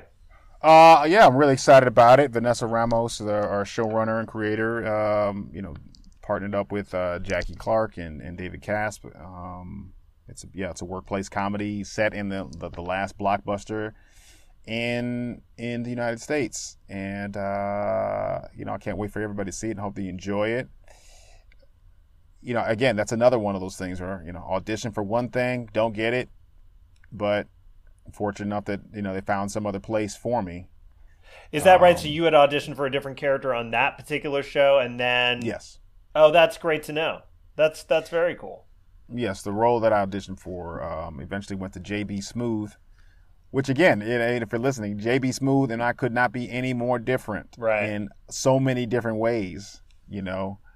Um, so that, that those are those things that are out of your control. But they saw enough in the auditions that I that I gave that they were like, oh well, maybe he'd be right for this role. Hmm. And you know, again, happy to have it. Again, people, project money. You know, I want to work with those people, and I like the project. Yeah. So that's that's enough for me. And know. this one is a is it a, it's a sitcom? Is that right? It's not a single cam. no single cam, yeah. Oh, it is a single cam. Okay, I, re- I misread that on one of the write ups. So, can I ask you? Um, this is based originally on this is based on a real destination, which is was part of a documentary originally, right? The, Yes, but it, there's no real relation to, to the documentary and this project. I mean, it's just it's just set in the idea of the last place, the last blockbuster in America, but it, it has there's really no no big connection to the documentary and this project. Does it have a kind of a? Does it explore a kind of an existentialism? In that it's like this place is the last of something. It's sort of the, the death is sort of hanging around it, and all the characters are in some ways sort of in a purgatory. Uh, wow, that's that's a real deep read into into that log line. I, I would say I would probably say I would probably say no. no, Um, not at all. I- I- oh, come no, on, no. I, would say think about it like a uh, you know a workplace rom com. Yes, there's some '90s nostalgia, Yeah, um, yeah. And, and reverence to, to to that kind of thing. Um, but yes, the idea of um, probably yeah finding yourself and in in and figuring out who you are and what you want when you're when you're stuck in this this kind of place that is dying and you know how do you find new life and bring that life you know um, or kick that or change bring bring that life to life? Can you say that? Uh Bring that you know, bring new bring new life to to something that is dying. That's what i meant to say. Oh, so there's a sort of a sweet thing there. yeah Okay. All right. Great. Yeah. I just depend. Listen. It really. It, I think it would. I. It's. It, it would be about tone. You know, certain comedy could go into, I would imagine, could go to that kind of a like the IT crowd was a little bit existential, right? Mm-hmm. They're all in that basement, you know, all the mm-hmm. time, and you know, there's a sense of impending doom, and but this Netflix series, this is going to sort of focus a little bit more on sort of finding something new, making something new again, that kind of an idea. Yeah. Okay. All right. Great. No, that and, makes and, sense. And, yeah. again, the people, the people are great. You know, the creators are great, and um, absolutely. Yeah, and again, I you know, I'm thankful for the thankful for the work. Uh, and again, I, I think yeah, holding to those principles of, of people in, in project, you know, it worked out. You know, you do enough shows and you do enough work, sometimes you're like, this work environment. You know, every time I read that about somebody, like somebody left the show because the work environment was. A great, I'm like, what is that about? Because all I hear is all the money they're leaving on the table and they're, and they're walking away from. But I get it. I mean, look, showing up. You know, again, like you said, there's only so much time yeah. we have in a day and on this earth. You know, how do you want to spend it? You know, and so anytime you can find a place where people are great and nice and kind, and everybody's working together to create a to create that kind of environment. Um, I love that. Yeah. And finally, uh, where can people find you online? You can find me on Instagram. That's probably the only place I, am at. Uh, I am Leonard Robinson. Uh, yeah. Okay. I, I, have a I have a website leonardrobinson.com. It, there's really nothing on it, but but a bio and a picture of me. But if you want to, if if you're still into websites, I love a good one. website. Sure, yeah. Still in the websites, I got one. well, Leonard, this has been great. Uh, you're one of the smartest, funniest people I've ever met. Um, oh wow, okay, I appreciate that. Can you write, oh, yeah. put that in writing and email that back to me? Oh, absolutely. I remember. I still remember your monologue at Williamstown. Your first oh, monologue. Really? Holy shit! It was fucking funny. Um, that was Eric Bogosian. Uh, that's what I thought. Yep. Yeah, you've got a great work ethic I deeply admire and a confidence that I'm in awe of. Uh, thanks so much for making the time to chat with me. I, I, wish you continued success, safety, and good health. I appreciate that. Thank you so much, and uh, honored to be here. Thanks for the invitation. Well, there you have it. My conversation with Leonard Robinson. A big thanks again to Leonard for doing it. I hope you all enjoyed it. Before we move on to our second interview, I'm going to take another opportunity to ask you all to please subscribe to this podcast wherever you're getting your podcast from today. We've got more incredible interviews with folks like Clayborne Elder, Beth Riesgraf, Susie Abromeit, Gil McKinney, Sufe Bradshaw, Remy Dunn, and Michael Grant Terry coming in the next few weeks. Remember to subscribe to our Patreon to get all our extras with Chris Pine, Baron Vaughn, Sarah Paxton, Chantal Thuy, Christine Woods, Patrick Adams, and more. You can find us on Patreon at patreon.com slash things are going great for me. And you can check out our link tree to get some of our merch. Our link tree is on our Instagram at things are going great for me. If you like what you hear so far, please give us those five star ratings. Leave us a nice comment. We so appreciate all your ratings, reviews, and kind words, and we want to keep bringing you these great episodes. Next up is Jee Young Han.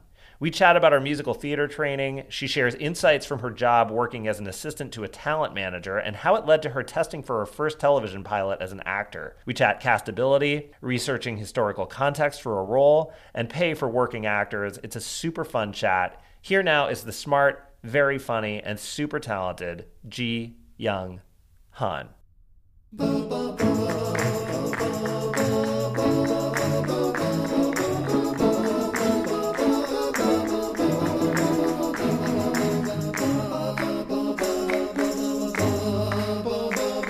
We were introduced uh, via John our Fletcher. mutual friend, John yes. Fletcher. And my joke about this now is that John became my unofficial booker this season when we had to reschedule his interview. And yes. he's, he's such a good dude that he, he put us in touch.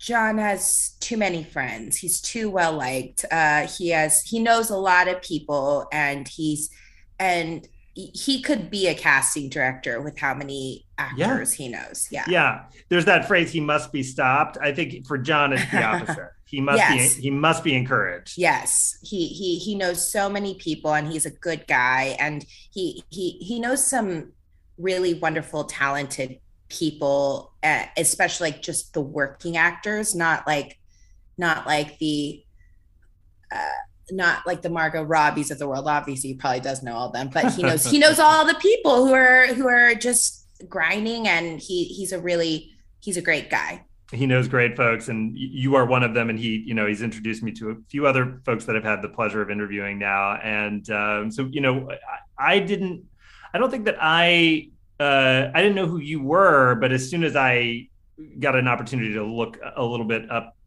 you know your background and what you've been working on like you you have just this wonderful resume and wonderful background of the arts so you you studied musical theater is that yeah. right at at amda in new yeah, york city? That's how i met john yeah.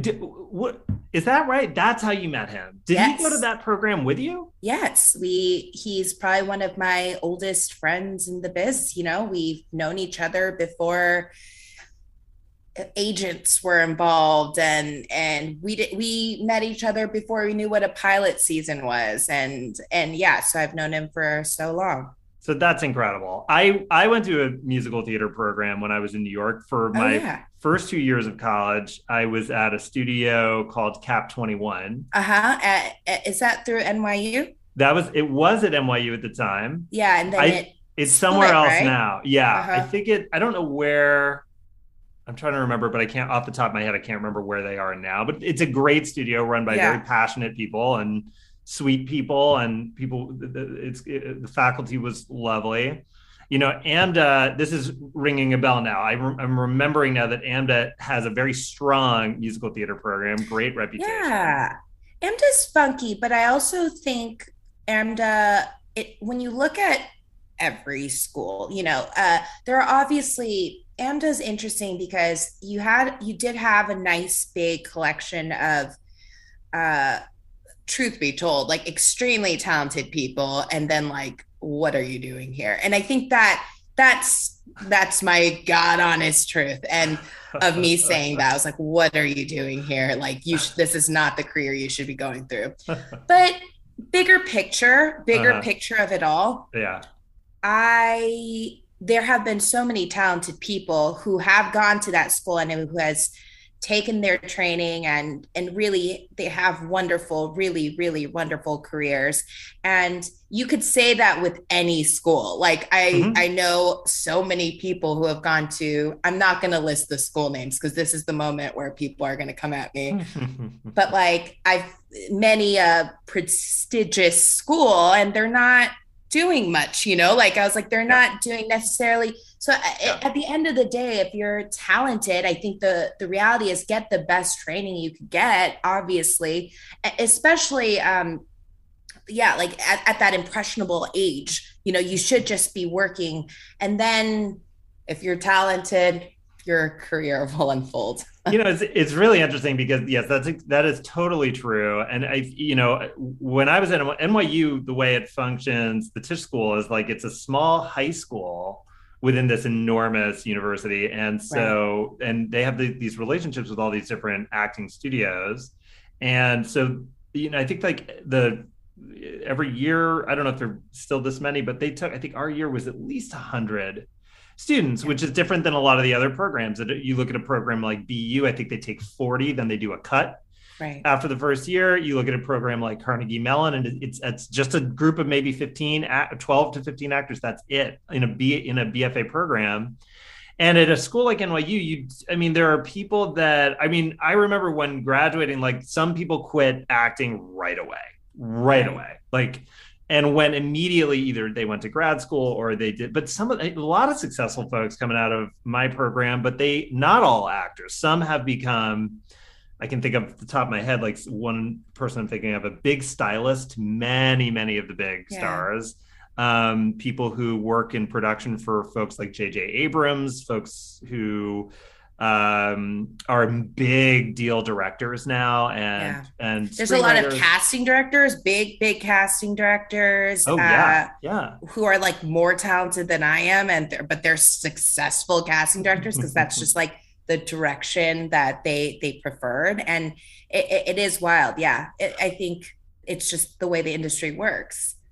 I think that you know I don't think if a, a, person could do wrong by doing a program like this. It's not if, even if it ends up meaning that someone does not stick with acting, and then right. you know someone like me, like I feel like I am just I stuck with it, and I am I'm struggling. I'm trying my best.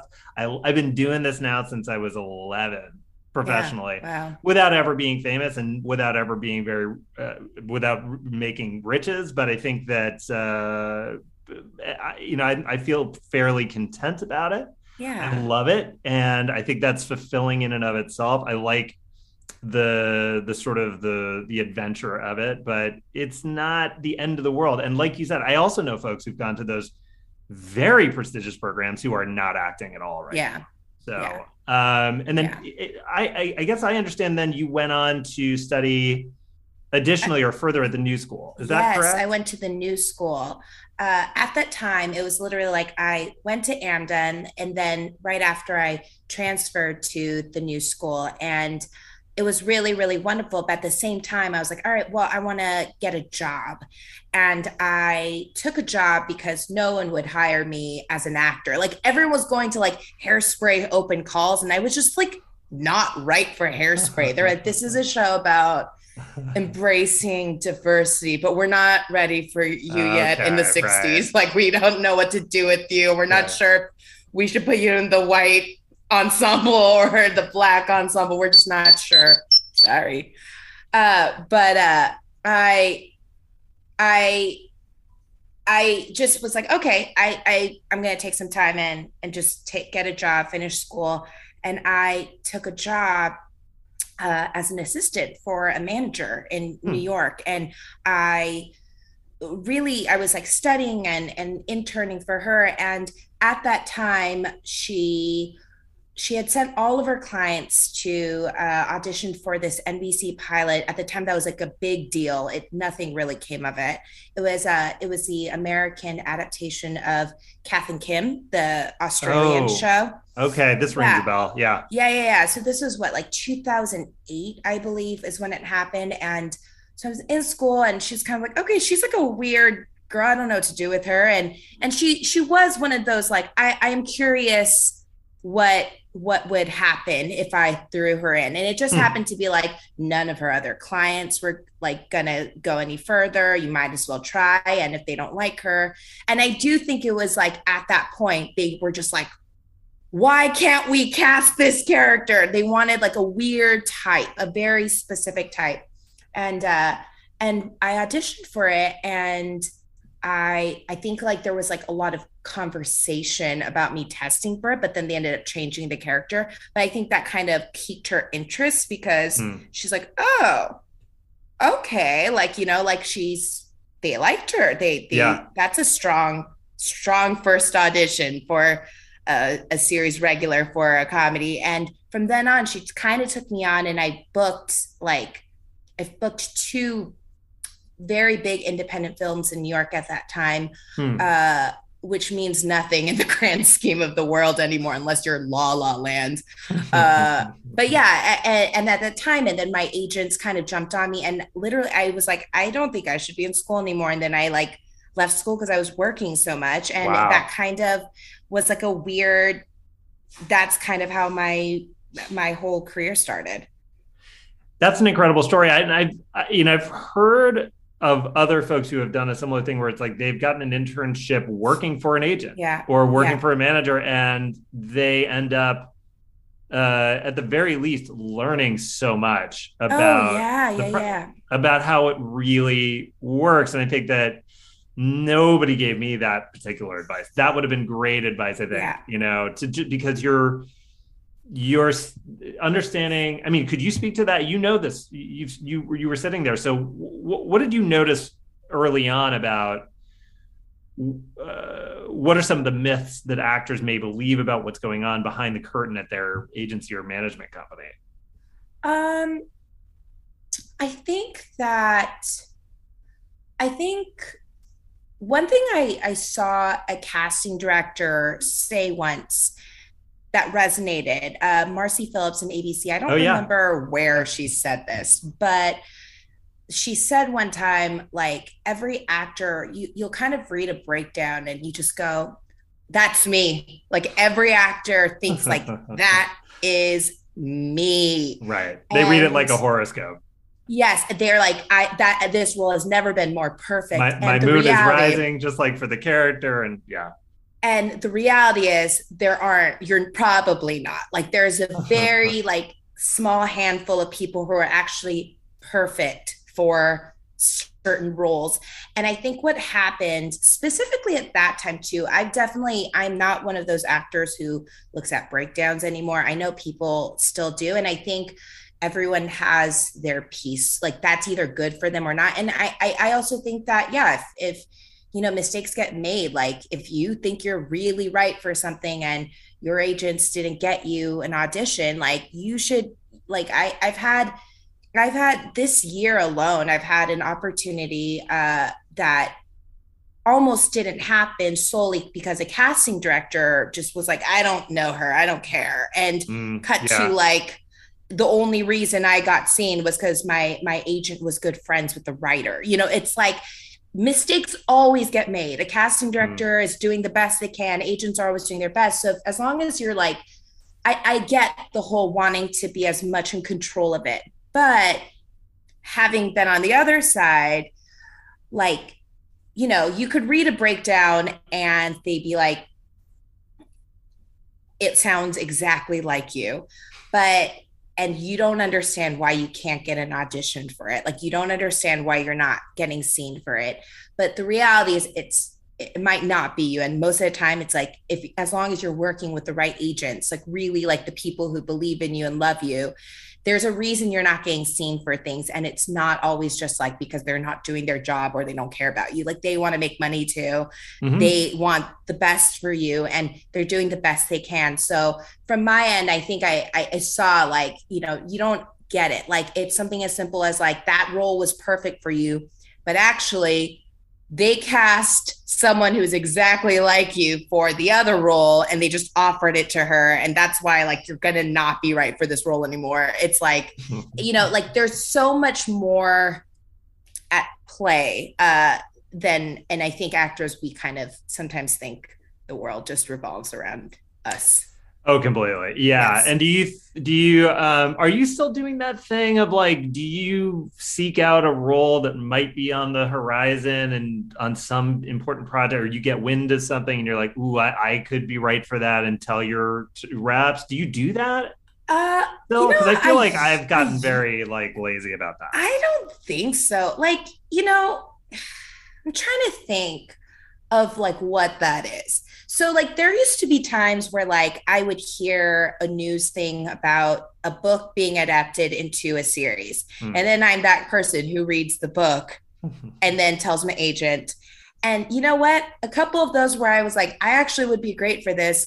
Never heard anything about a series ever moving forward. So it's like I'm mm. glad I read the book, but it's like, yeah, you know, like you you I think you just have to really trust that if it's happening, your agents will get you seen for it. Like if you know, it, it, it, it's kind of a waste of like your dreams to like focus on those. Uh, I'm trying to think of another one. Like the only other time I was like laser focused was when Pachinko was announced. But and my agents were on it, except for the fact that apart from it from it being a Korean story, I mm. was not right for any of the characters. right. But and it was okay. such a long time like before like I approached them about it versus like they were actually casting it. So I kind of am just like there are a lot of opportunities more than you think. Um apart from the ones that you think are going to be the ones. and so it just feels like I don't know. It's it's like trying to daydream your way into like like if I said, "Oh, Chris Evans is is looking for a future wife," he's real like, and me just like setting my sights on trying to like date Chris mm-hmm. Evans. It's like it's not totally impossible. It's not totally impossible. You can put it out into the universe. You can, sure. except yeah. you, when you're just focused on that, you you aren't meeting really wonderful people around you. That's how I see it. I I, I try ah, to be a ah, little like bit that. more I, I do try to be a little bit more present about it. That's cool. I like that a lot. So, but so, but going back to what you were saying, and you had said this to me like when we were emailing back and forth a little bit. You had said that when it came to theater, it mm. seems like specifically, and I guess musical theater, which is something that you love, something I love as well. And it's you know the cast. You wrote that the casting directors weren't sure what to do with a plucky Korean girl Yeah. whose audition pieces included "The Ladies Who Lunch," which is a fucking hilarious line, and I love that song. So, Yeah. but you did something about it. It looks like at the time because you developed a web series, a comedic musical Oh yeah. web series called City of Dreams with a couple Yeah. of friends of yours, and um, it is wonderful. I watched some of it. I recommend go folks go check it out on YouTube. And you've recruited some big names in Broadway to appear in the series, like Yeah. Billy Porter, and it turned out because I read this, Laura Osnes, who was who was uh, John Fletcher again, helpful, Yeah. I guess, right? In Yes. recruit her for that. Yeah, a just a match, John. Yes. Yes. Um, loved it. And so, you know, this to me though indicates that you were not going to sit around and wait for people to find you. You were going to make them deal with you and see your see your immense talents. And do you, I mean, can you I like how you, I like how you said that. You're gonna make them deal with you. Like that's Yeah. gonna be the title of my memoir. I'm gonna make you deal with me. You're Yeah. not ready for me, but I'm gonna make you deal with me. I think as it should be. And so, and I, I loved it. So can you talk a little bit about like what was the frustration that led to a, an aha moment or a trigger moment of like, we're going to go out, we're going to make something. It's going to Yeah. be everything that we want it to be in terms of it's going to be funny, it's going to have original music in it. I mean, this to me is a level of creativity that uh, I, I, I'm just in awe of how Yeah. wonderful it was when it came together. City of Dreams. Um, I don't know if you were able to understand the timing of it, but we we we we worked on it right when we first saw like the previews for Smash. Oh, love it. uh, Yeah. Yes, and my friends and I, we, you know, all of us, we, uh, John, Justin, and I, we came together and we were just having this dinner and kind of going like, every musical theater uh, story that's kind of out in the world is very glamorized uh, you know especially with smash like this girl karen who no one has she does not have a resume apparently but There's she got to be might there's, there's got to be a scene where they arrive at, at Port Authority and with, Exactly. a, with a roller bag. Yeah, Exactly. Everything is star to be an Annie. It's like, and Mhm. and the reality is, it's not like that. And uh, I mean, the fact that I've had a really, really wonderful career, and but I had to kind of step away from what I really wanted to do because it, there were just I didn't see a place for me in there.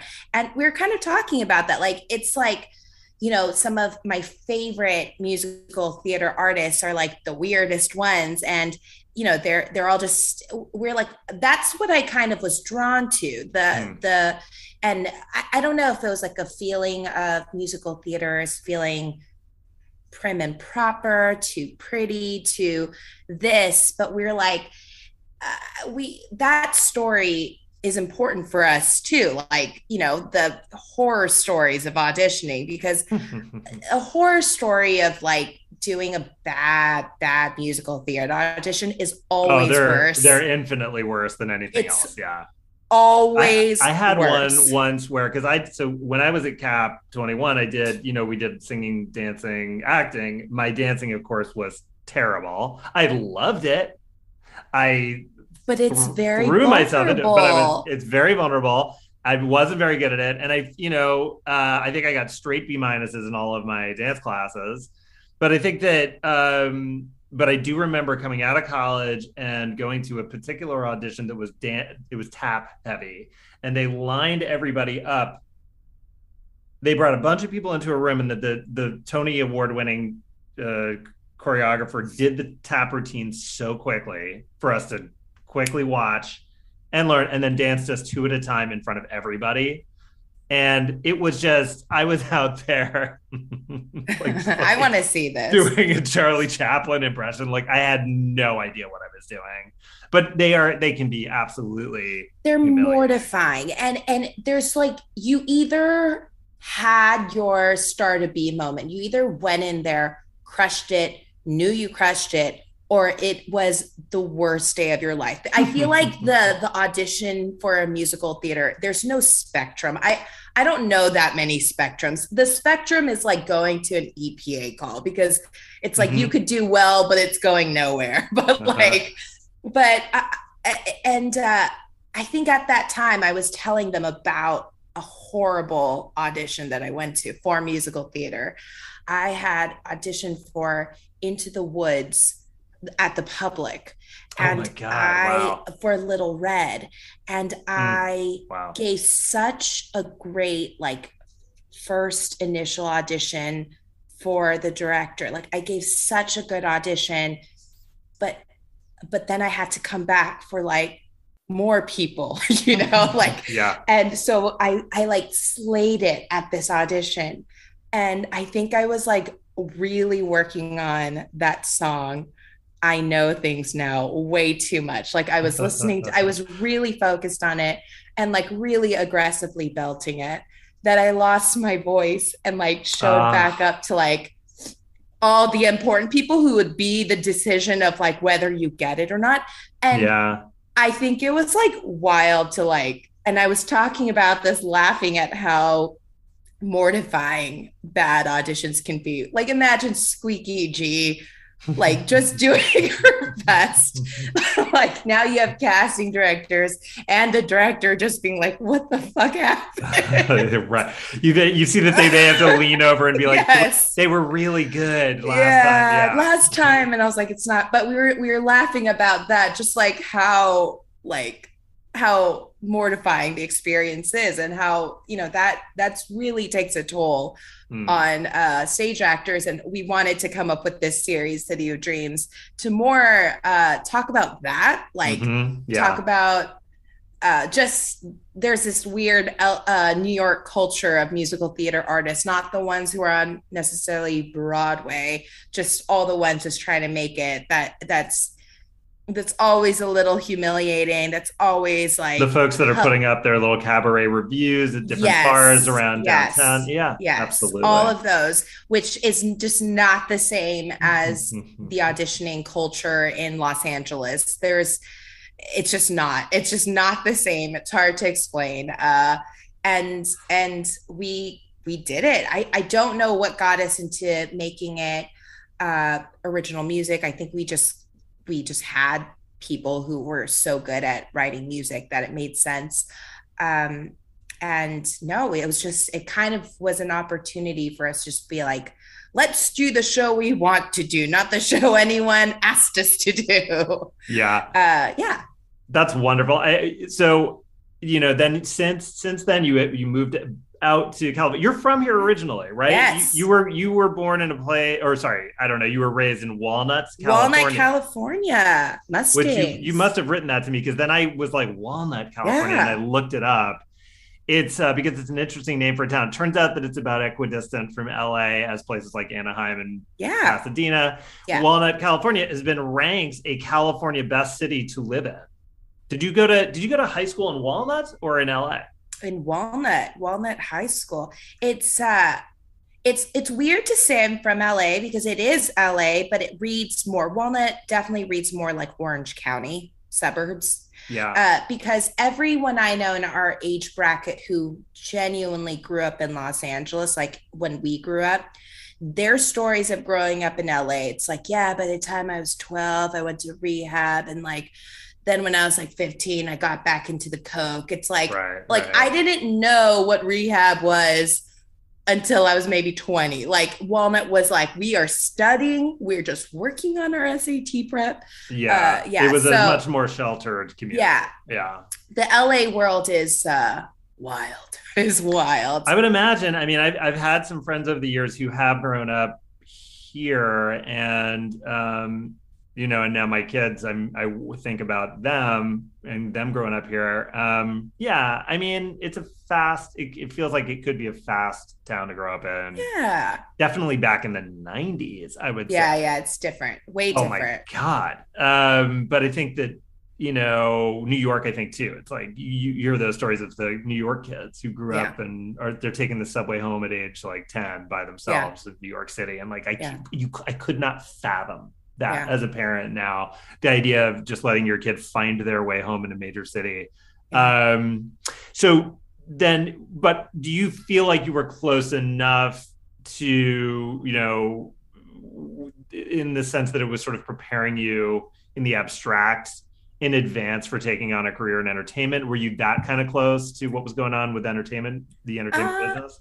Honestly, I don't think so. Like, I don't think, I think it was cool. I remember my favorite activity as a senior was to uh, my friends and I. We got our cars and we would drive to LA and we would go to movie premieres and get people's signatures.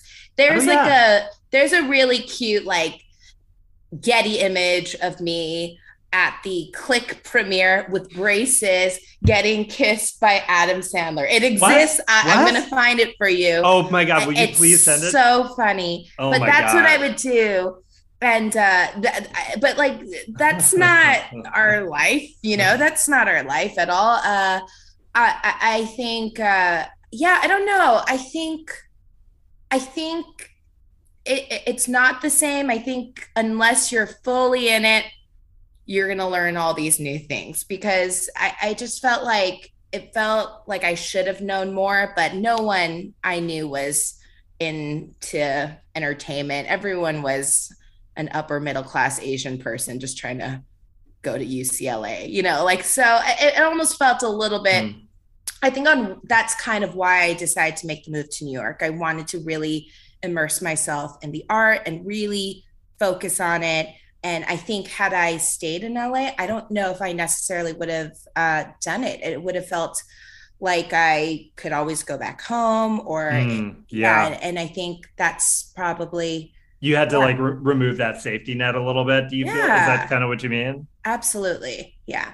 And then when you were in New York, you, as you said, you television and film were going pretty well. Yeah. And you, you're, it looks like your first TV acting job was on 30 Rock. Is that right? Yeah, that was my first job. Hell yeah. That's a, that's that, a great booking. It was wild. It was so, and everyone was so nice. It was when Kelsey Grammer guest starred during like the height of his like I think he like left Camille and like was like engaged to get married. Oh, Camille, like, right? The, I was like, yeah, I only, like it was like, I can think in terms of Frasier, but not in terms of Real Housewives. Yeah, yeah, yeah. No, but yeah, like this I'm was like you. a big, a big thing. Like I, I wasn't a housewife person. I just knew that that was a big trending moment of of of time and.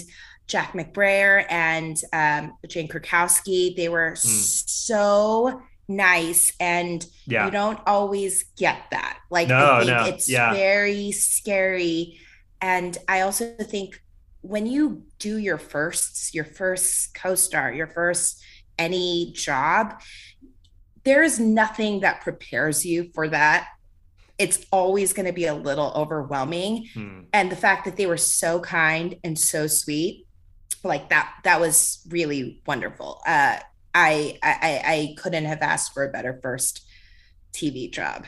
That's awesome. And one of the things that occurs to me about booking TV and film in New York is that it's a lot fewer casting directors, right? Yeah.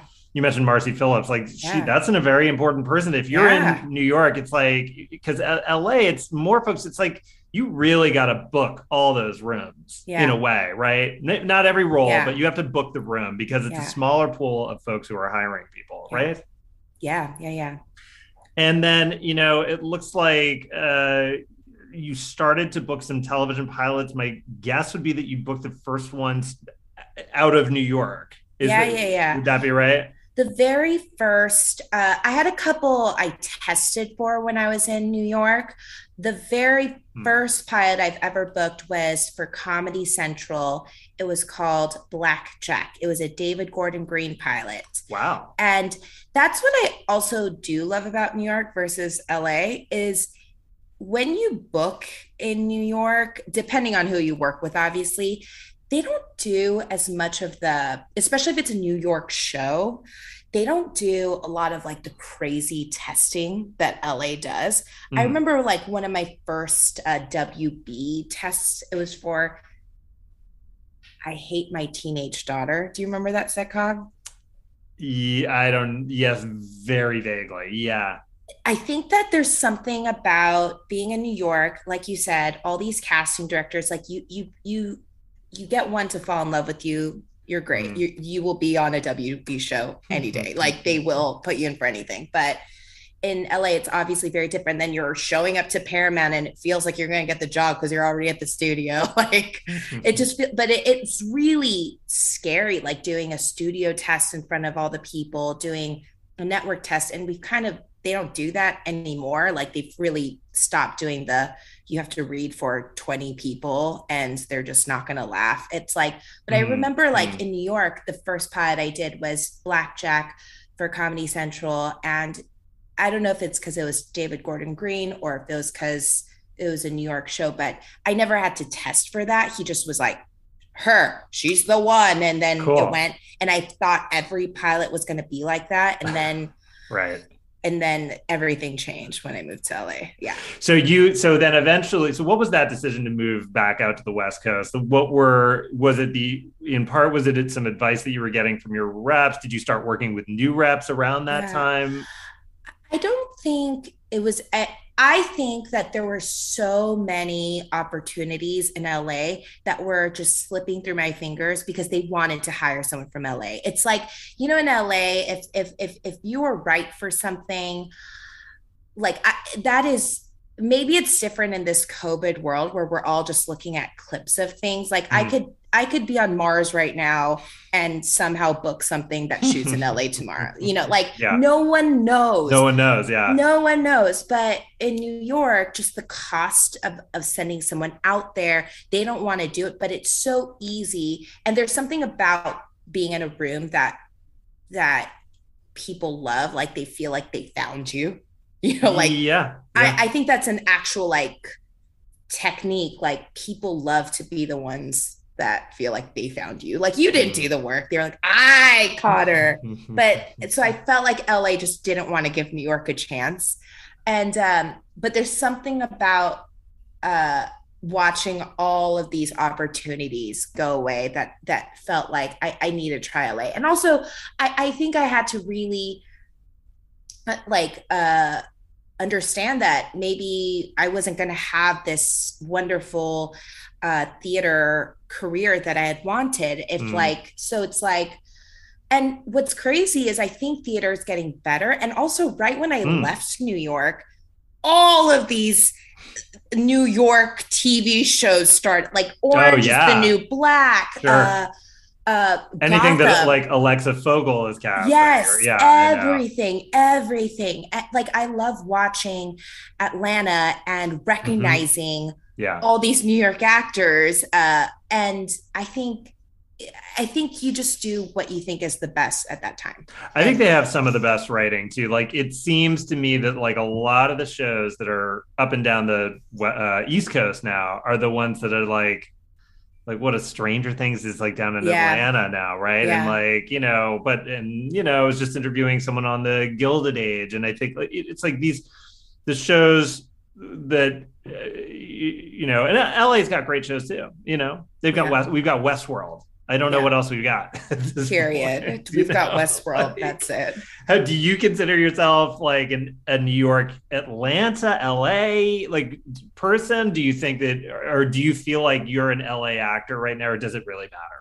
I don't think it really matters. I, yeah, I, I just want to work. So like, if you want me to be an Atlanta person, I'll be an Atlanta yeah, person. Sure. I, I'm, yeah. I think I have some I think it's I think it's really wonderful to put down your roots though. I think that mm, yeah. I think I like LA a lot. I got to say I, that. I, yeah. I really like it here. I really would love if, if the business if you know, if the business were going to continue to be here, I would be just thrilled about it. Yeah. You know, the idea of going back to New York sounds super fun. I want to know what you think about like, are you going to try to make your way back to doing New York theater. I would love to do that. It's interesting. I was just talking to my agent last week, and there's this indie film and uh decently budget and decently budgeted Indian indie. Oh my god, I can't speak.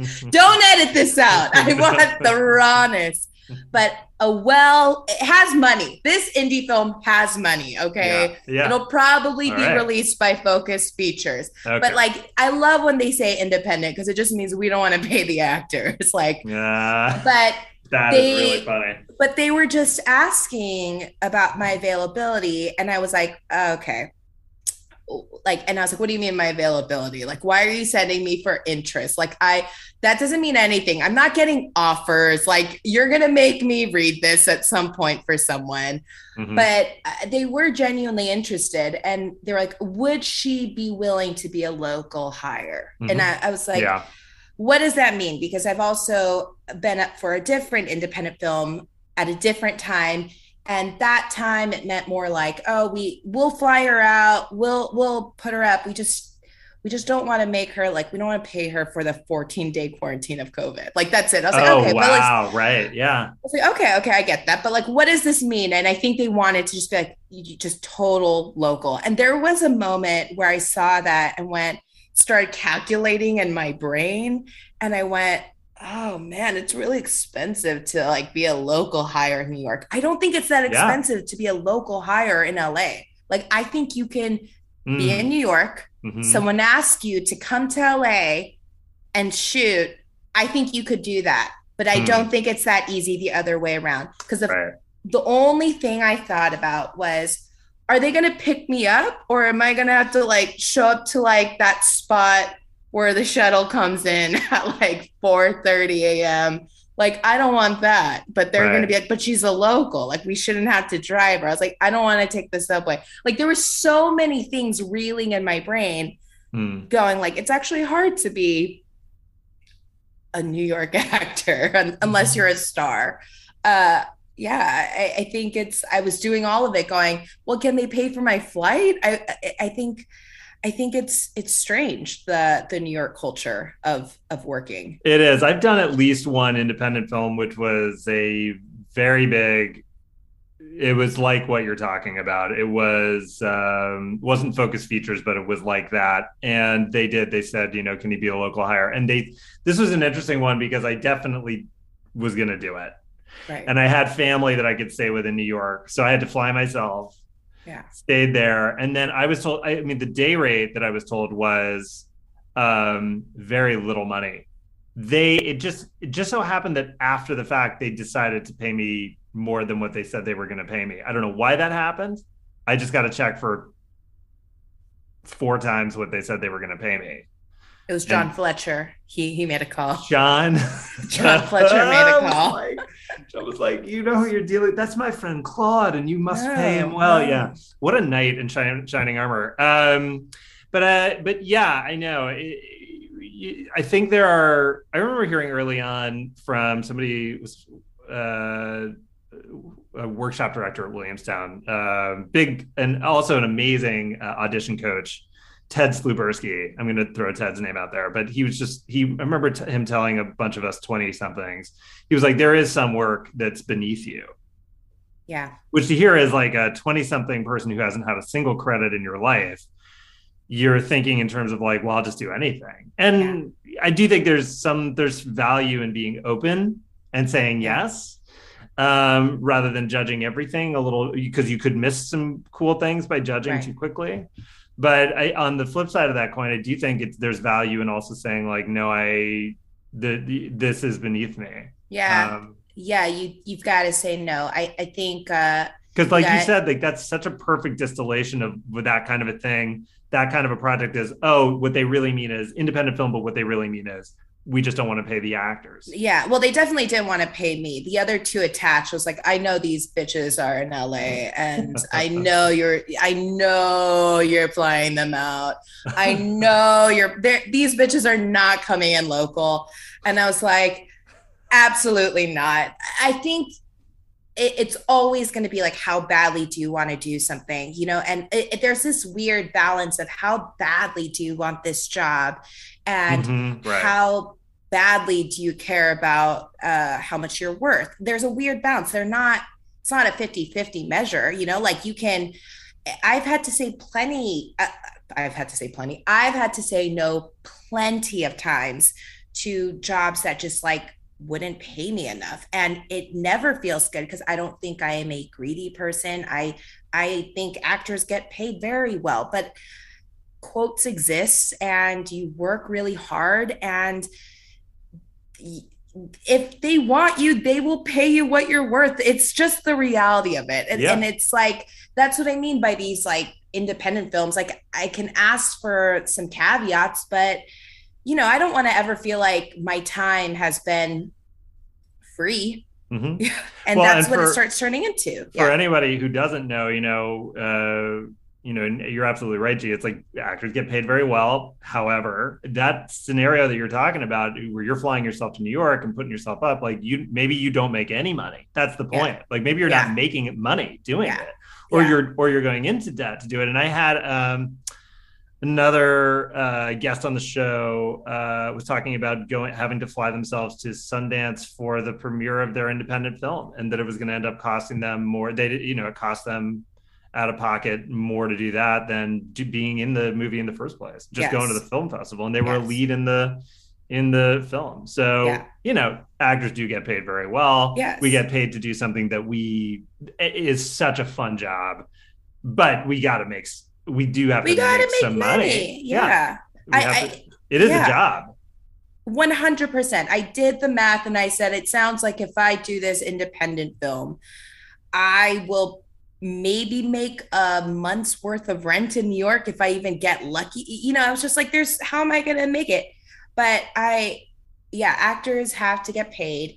And there's so much money in this industry. Mhm. And I think that's Yeah. what's also crazy. It's like we're so willing to say yes that sometimes you have to go, why do you why do you feel like you have to say no? And and there are those moments where I felt like, oh, I'll just say yes because fill in the blank. And they don't always like wildly surprise me. I think there's something about you. I think your instincts are usually right. You know, like I've taken jobs that I felt I don't want to say beneath you, but I think you just know that you would have you wished you waited a little bit longer because then you would have been more available for something that's that's better suited for you Mhm. and then you get you just have to spend a lot of time or energy you know even the work you put into it um not feeling as happy as you'd like to be. And, and that's just not the best situation for anyone. Completely and i think it can show then in the work sometimes you know or or the thing is like the project there's it's just there's an element of the project where it's like the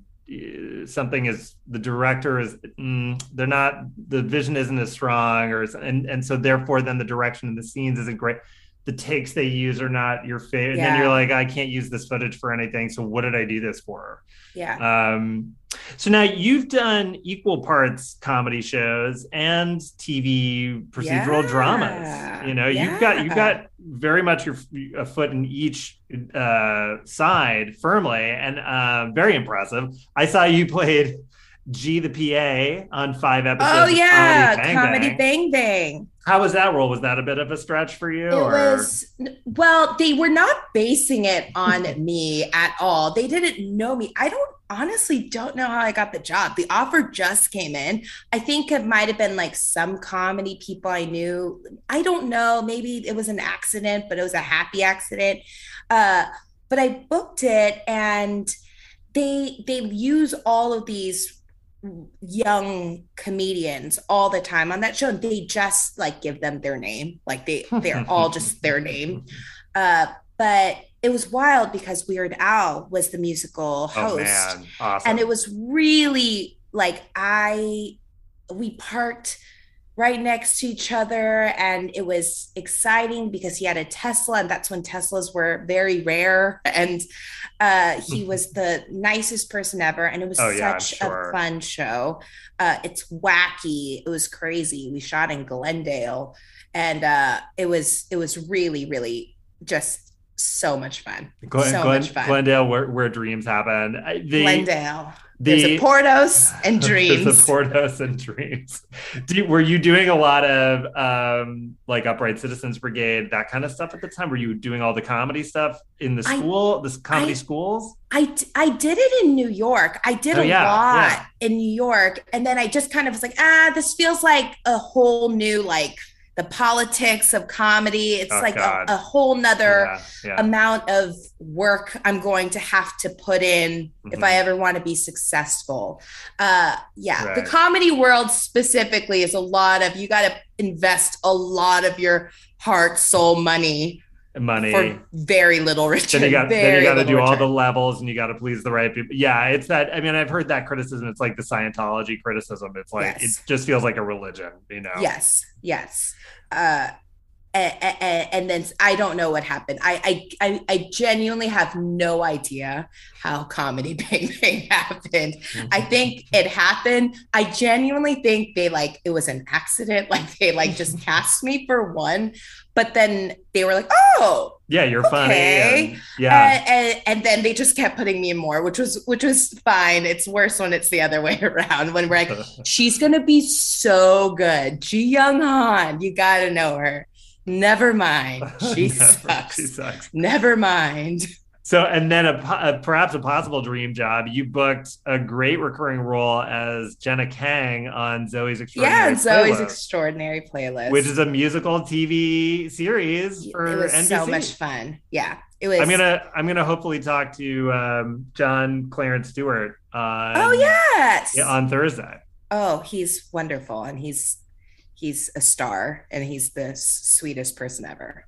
This was a show where the main character daydreams in musicals. Is that basically the premise of that one? it's it's not necessarily i guess daydreaming makes sense something happens to her like in the middle of some sort of mri i don't know the science behind it i think they kind of just glided over but somehow The science behind it, this there's no science but somehow the magic behind it. yeah she gets to hear people's inner thoughts Yeah. in terms of music yes Yeah. Um, and you had some songs. You got to sing some songs on the show. I sing one. I, Yeah. We had another song, and then we ended up having to cut it, which was really sad because it was a cute duet, a sad duet with Mary Steenburgen. Oh, Uh, I know we like rehearsed our hearts out, uh, but the song that I sang was "One Call Away" by Charlie Puth. Oh, very cool. Yes, And so when you're doing those songs, are you are you you're doing them on the physical set, and then you're also doing the VO a- after the fact, or how, or how does it work when you're doing music? I haven't ever done a musical thing that was filmed, whether it was a movie Uh-huh. or a TV series. How does it? How did you all do it? we recorded it in the sound booth first. And then they master it. They they got to get it perfect because they Yeah. we need to use the exact audio and we practice. We do a lip sync rehearsal. So you go in. We had a musical director, and they watch us to be like, and always the answer is sing along with it. Like just always sing along with it. Oh, so you are. So it's not just a bunch of people just lip syncing in a room quietly. It's just the No. sound of lips kind of mashing together. Yeah. And some people So uh yeah like alex newell alex always wanted to sing live because there's alex has the voice of god so alex wants to sing you let alex sing but uh but yeah you practice it and it's also because we're dancing and so they can't have muddy vocals like oh, right. like yeah. like laborious breathing so you just I, I remember thinking like i'm just gonna sing it the day of like i got this but like we're not dancing the way you do on broadway like we're specifically dancing for screen yeah. that needs to look cooler because you can't like hide anything and and yeah so we do a lip sync rehearsal and then the day of they just play the music and you just keep doing it over and over and over Did you have to? When did you have to sing in the audition process for that one? I they didn't ask me to like I just put a tape I just threw a tape together and they didn't ask me to sing but I did because I assumed she had to sing or I want to be very clear that if I get the job I want to sing Yeah. like because then they had so they have so many people on it if I didn't sing then everyone in the world would just think I can't sing or oh no she did great actress great storyline but don't let her Moves well, but yeah. yeah. And then I sang, and then I did like a Zoom call callback. This was right in peak pandemic, like Mm. like everything was shut down. And I, I met Austin, who is the Mm. creator of the show, and he had me sing. I guess I could say it because it never made it. Uh, he had me sing "If I Could Turn Back Time," you know, oh Cher. God, that's a big song. But it was great for me. I was like, great, it's an alto, perfect, Okay. like great. Yeah. And uh, and he, yeah, he had me do it. And That's like them saying like uh sing climb every mountain. It's like a that's a yeah, that's a big song. That's a heavy song, big yeah. yeah, yeah. Uh, and, and that was kind of it. And, and and then I got it, and nice. there we go. Hell yeah. Well, so nowadays you're busier than ever. You're working on t- t- t- two TV shows. Congratulations on yes, thank you. One of them is the prestige drama Perry Mason for HBO. Um, on Perry Mason, you play Marion Kang. Yes, Uh, Marion is described as fresh out of secretarial school and is the new hire in the office. In addition to her meticulous organizational talents, Marion has a few tricks up her sleeve that Perry and Della constant that keeps them on their feet. What does that mean? Can you talk about this at all? Or I know. I'm like, what does that mean? a Uh, few tricks up her sleeve. I know. I'm trying Because this to, has not aired yet, right? This has not aired yet. yeah. Uh, I'm trying to say it in a way that people that I won't get in trouble. Yeah, I don't don't, get in know. Uh, so she's a smart cookie, uh, and uh, oh, she, you know, she speaks French. Oh, that's and great. she, oh, yeah, nice. she speaks a couple languages, Cool. and so uh, that helps a little bit in the Oh, so that's a surprise. That, That's a yeah, surprise. Okay, got it. I mean, come on, like they don't know what to do. They're just like, you're gonna already be surprised seeing this Korean girl in the 1930s. Like, you're, where did she come from? There was a lot of research I had to put into finding, like, you know, just like Someone to look at for, Yeah. for basis. That's even things like yeah. hair like like where did she live like i wanted to create Hmm. a little bit of a background story Did uh, you find? just- did you? What did? Could you talk a little bit about what did you find on that? oh uh so i guess i could say she she speaks languages only because i've already said it and uh but one thing i found was there's something that they used to call old koreatown. It's not the koreatown we know and love. And it's not even real it wasn't a real like historical site necessarily. It was just kind of you know the last until the korean war the last like big boom of immigrants was kind of 1900 Right. 1910 kind of when all that happened.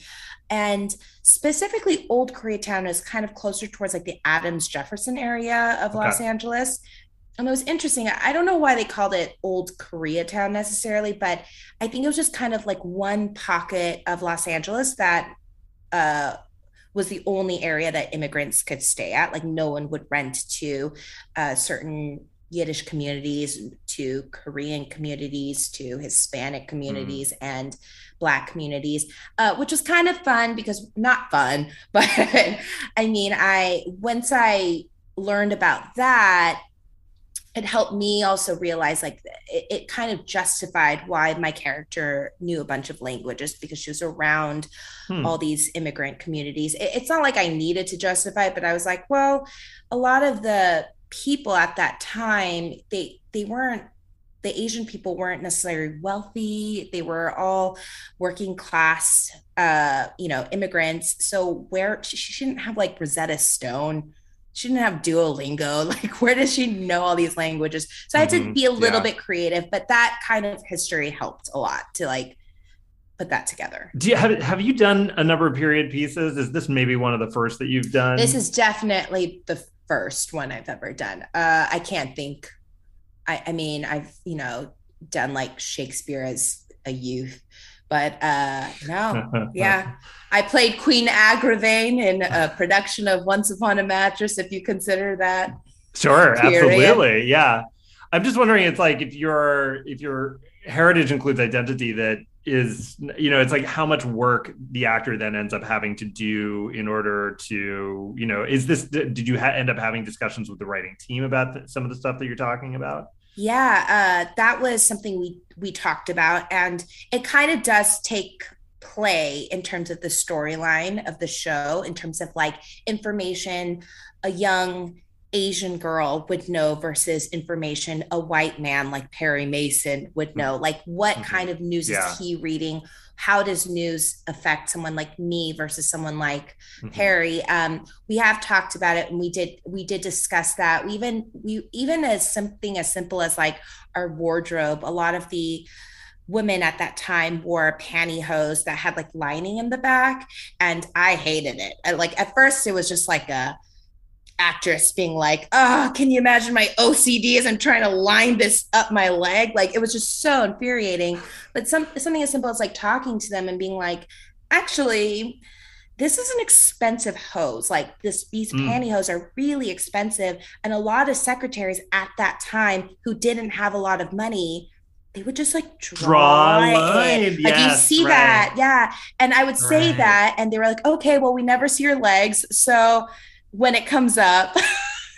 when it comes up, we'll say you drew it. but they just, but like, we had to have those discussions or say certain things like, she wouldn't have this. She would only have one hat. She would only have one jacket because she just doesn't have a lot of money. She doesn't come from a lot of money. Uh, we did a lot of talking about that. Uh, yeah, yeah, yeah.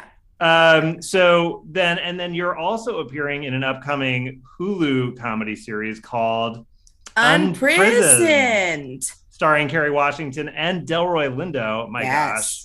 gosh, very exciting. Wonderful. And the production company for this series is the Onyx Collective, which is yes. an exciting Disney company that seeks to create content for creators of color for underrepresented audiences. Um, and this is a half hour comedy, which is described as revolving around a messy but perfectionist relationship therapist and a single mom, played by Kerry Washington, whose life is turned right side up when her dad, Delroy Lindo, gets out of prison and moves in with her and her teenage son. Um, can is there anything you can share about this series without yes I, I, could tell you, I, I, definitely had to clear this with my agent. And he said, Yeah, you could talk about it. I was like, Okay, well, well, well. Uh, so, yeah, uh, the show is is based off of Tracy McMillan. It's her actual life, but, you know, uh, fictionalized mm-hmm. and, and Kerry Washington.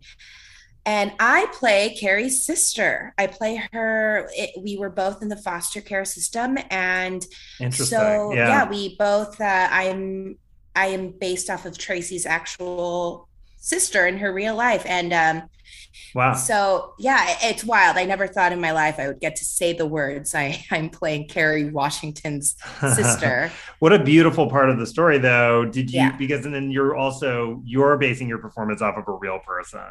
Yeah. I mean, for the most part, uh, Tracy has been really wonderful about putting very tr- big truths of her life into the show but letting it live on its own and i think mm. that's uh, there's something really freeing about that uh, she's never like watched us go oh it makes me feel like my sister like i think she there's probably something she loves about us breathing our own like life and air into it mm. uh and because uh, I think that's the way she wants it. There's something really wonderful about stories that come from such a personal place, but the yeah. more you breathe in um, other specificities, it becomes like, oh yeah, family, relationships, sisterhood. It's universal. Like it really is, and, and mm, so she's yeah. never been like play it like my sister, but we have like discussed you know, what are the intricacies of something complicated as two girls who were foster mm-hmm, children mm-hmm, yeah. growing up together. Um, and, you know, this isn't a spoiler, but we grew up together, but she ended up kind of going back to her father. So, you know, we also got split up again.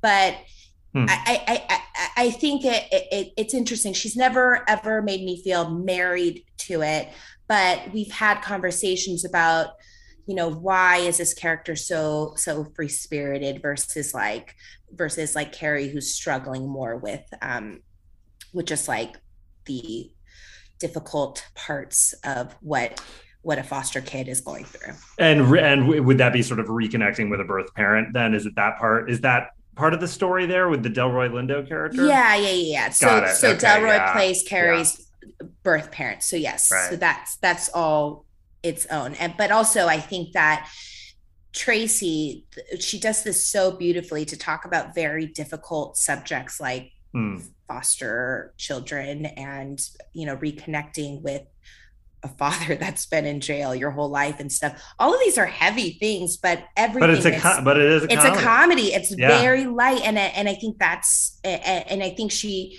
she's never asked me to do anything to be like I need you to make it more like my family. I think she I think bringing a freshness to it keeps it uh, a fresh take on it. I I should say um keeps it fresh keeps it light Mhm. helps us helps us be uh light and and funny about it That sounds wonderful. When is do you have do you know when that is going to debut? i have no idea we just Oh, you're in the middle. Oh, you just we finished. just finished i i completed perry mason and unprisoned in the same week I know because we were talking at the time when we were emailing a little back and forth. Yeah, you were in the in the thick of it. And are you then? uh, Does that mean that you're you have a little bit of time now? You're going to get a little break. Are you oh going to take a yeah little i'm taking a little bit of a break yeah Nice. I've been working Mason. We shot that for a long time, a long, long time. We Really? started shooting that in December.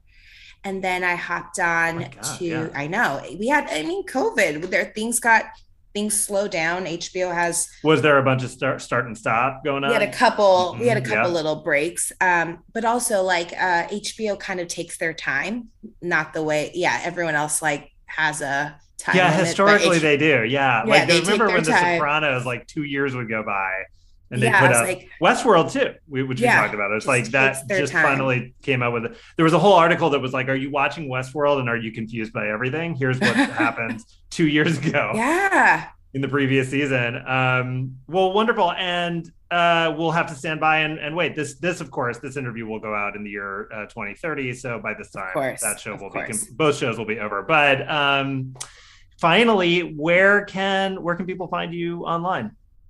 You could find me at the J E E S P O T, also known as at the G Spot. Okay. Yes, I had to. I had to. It's so there. Like one of my uh-huh. biggest regrets in life is that my email address isn't J E E mail at gmail.com. Oh yeah, yeah. It's sure. the biggest regret in my life. And yeah. then I, I just had to. It's so cheeky. I remember uh, so at the G Spot on both of your Instagram and your Twitter as well. Hmm.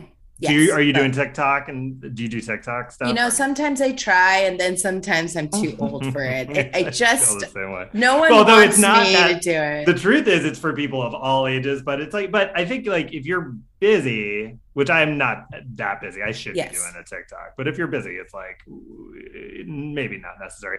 I think that um, it was funny because I remember Donald Glover talked once about handles. Uh-huh. and his he was going by Don. He said this on Conan, I think. He was going by Don Glover, and then pretty quickly realized that it just looked like Dong Lover. oh, that is classic.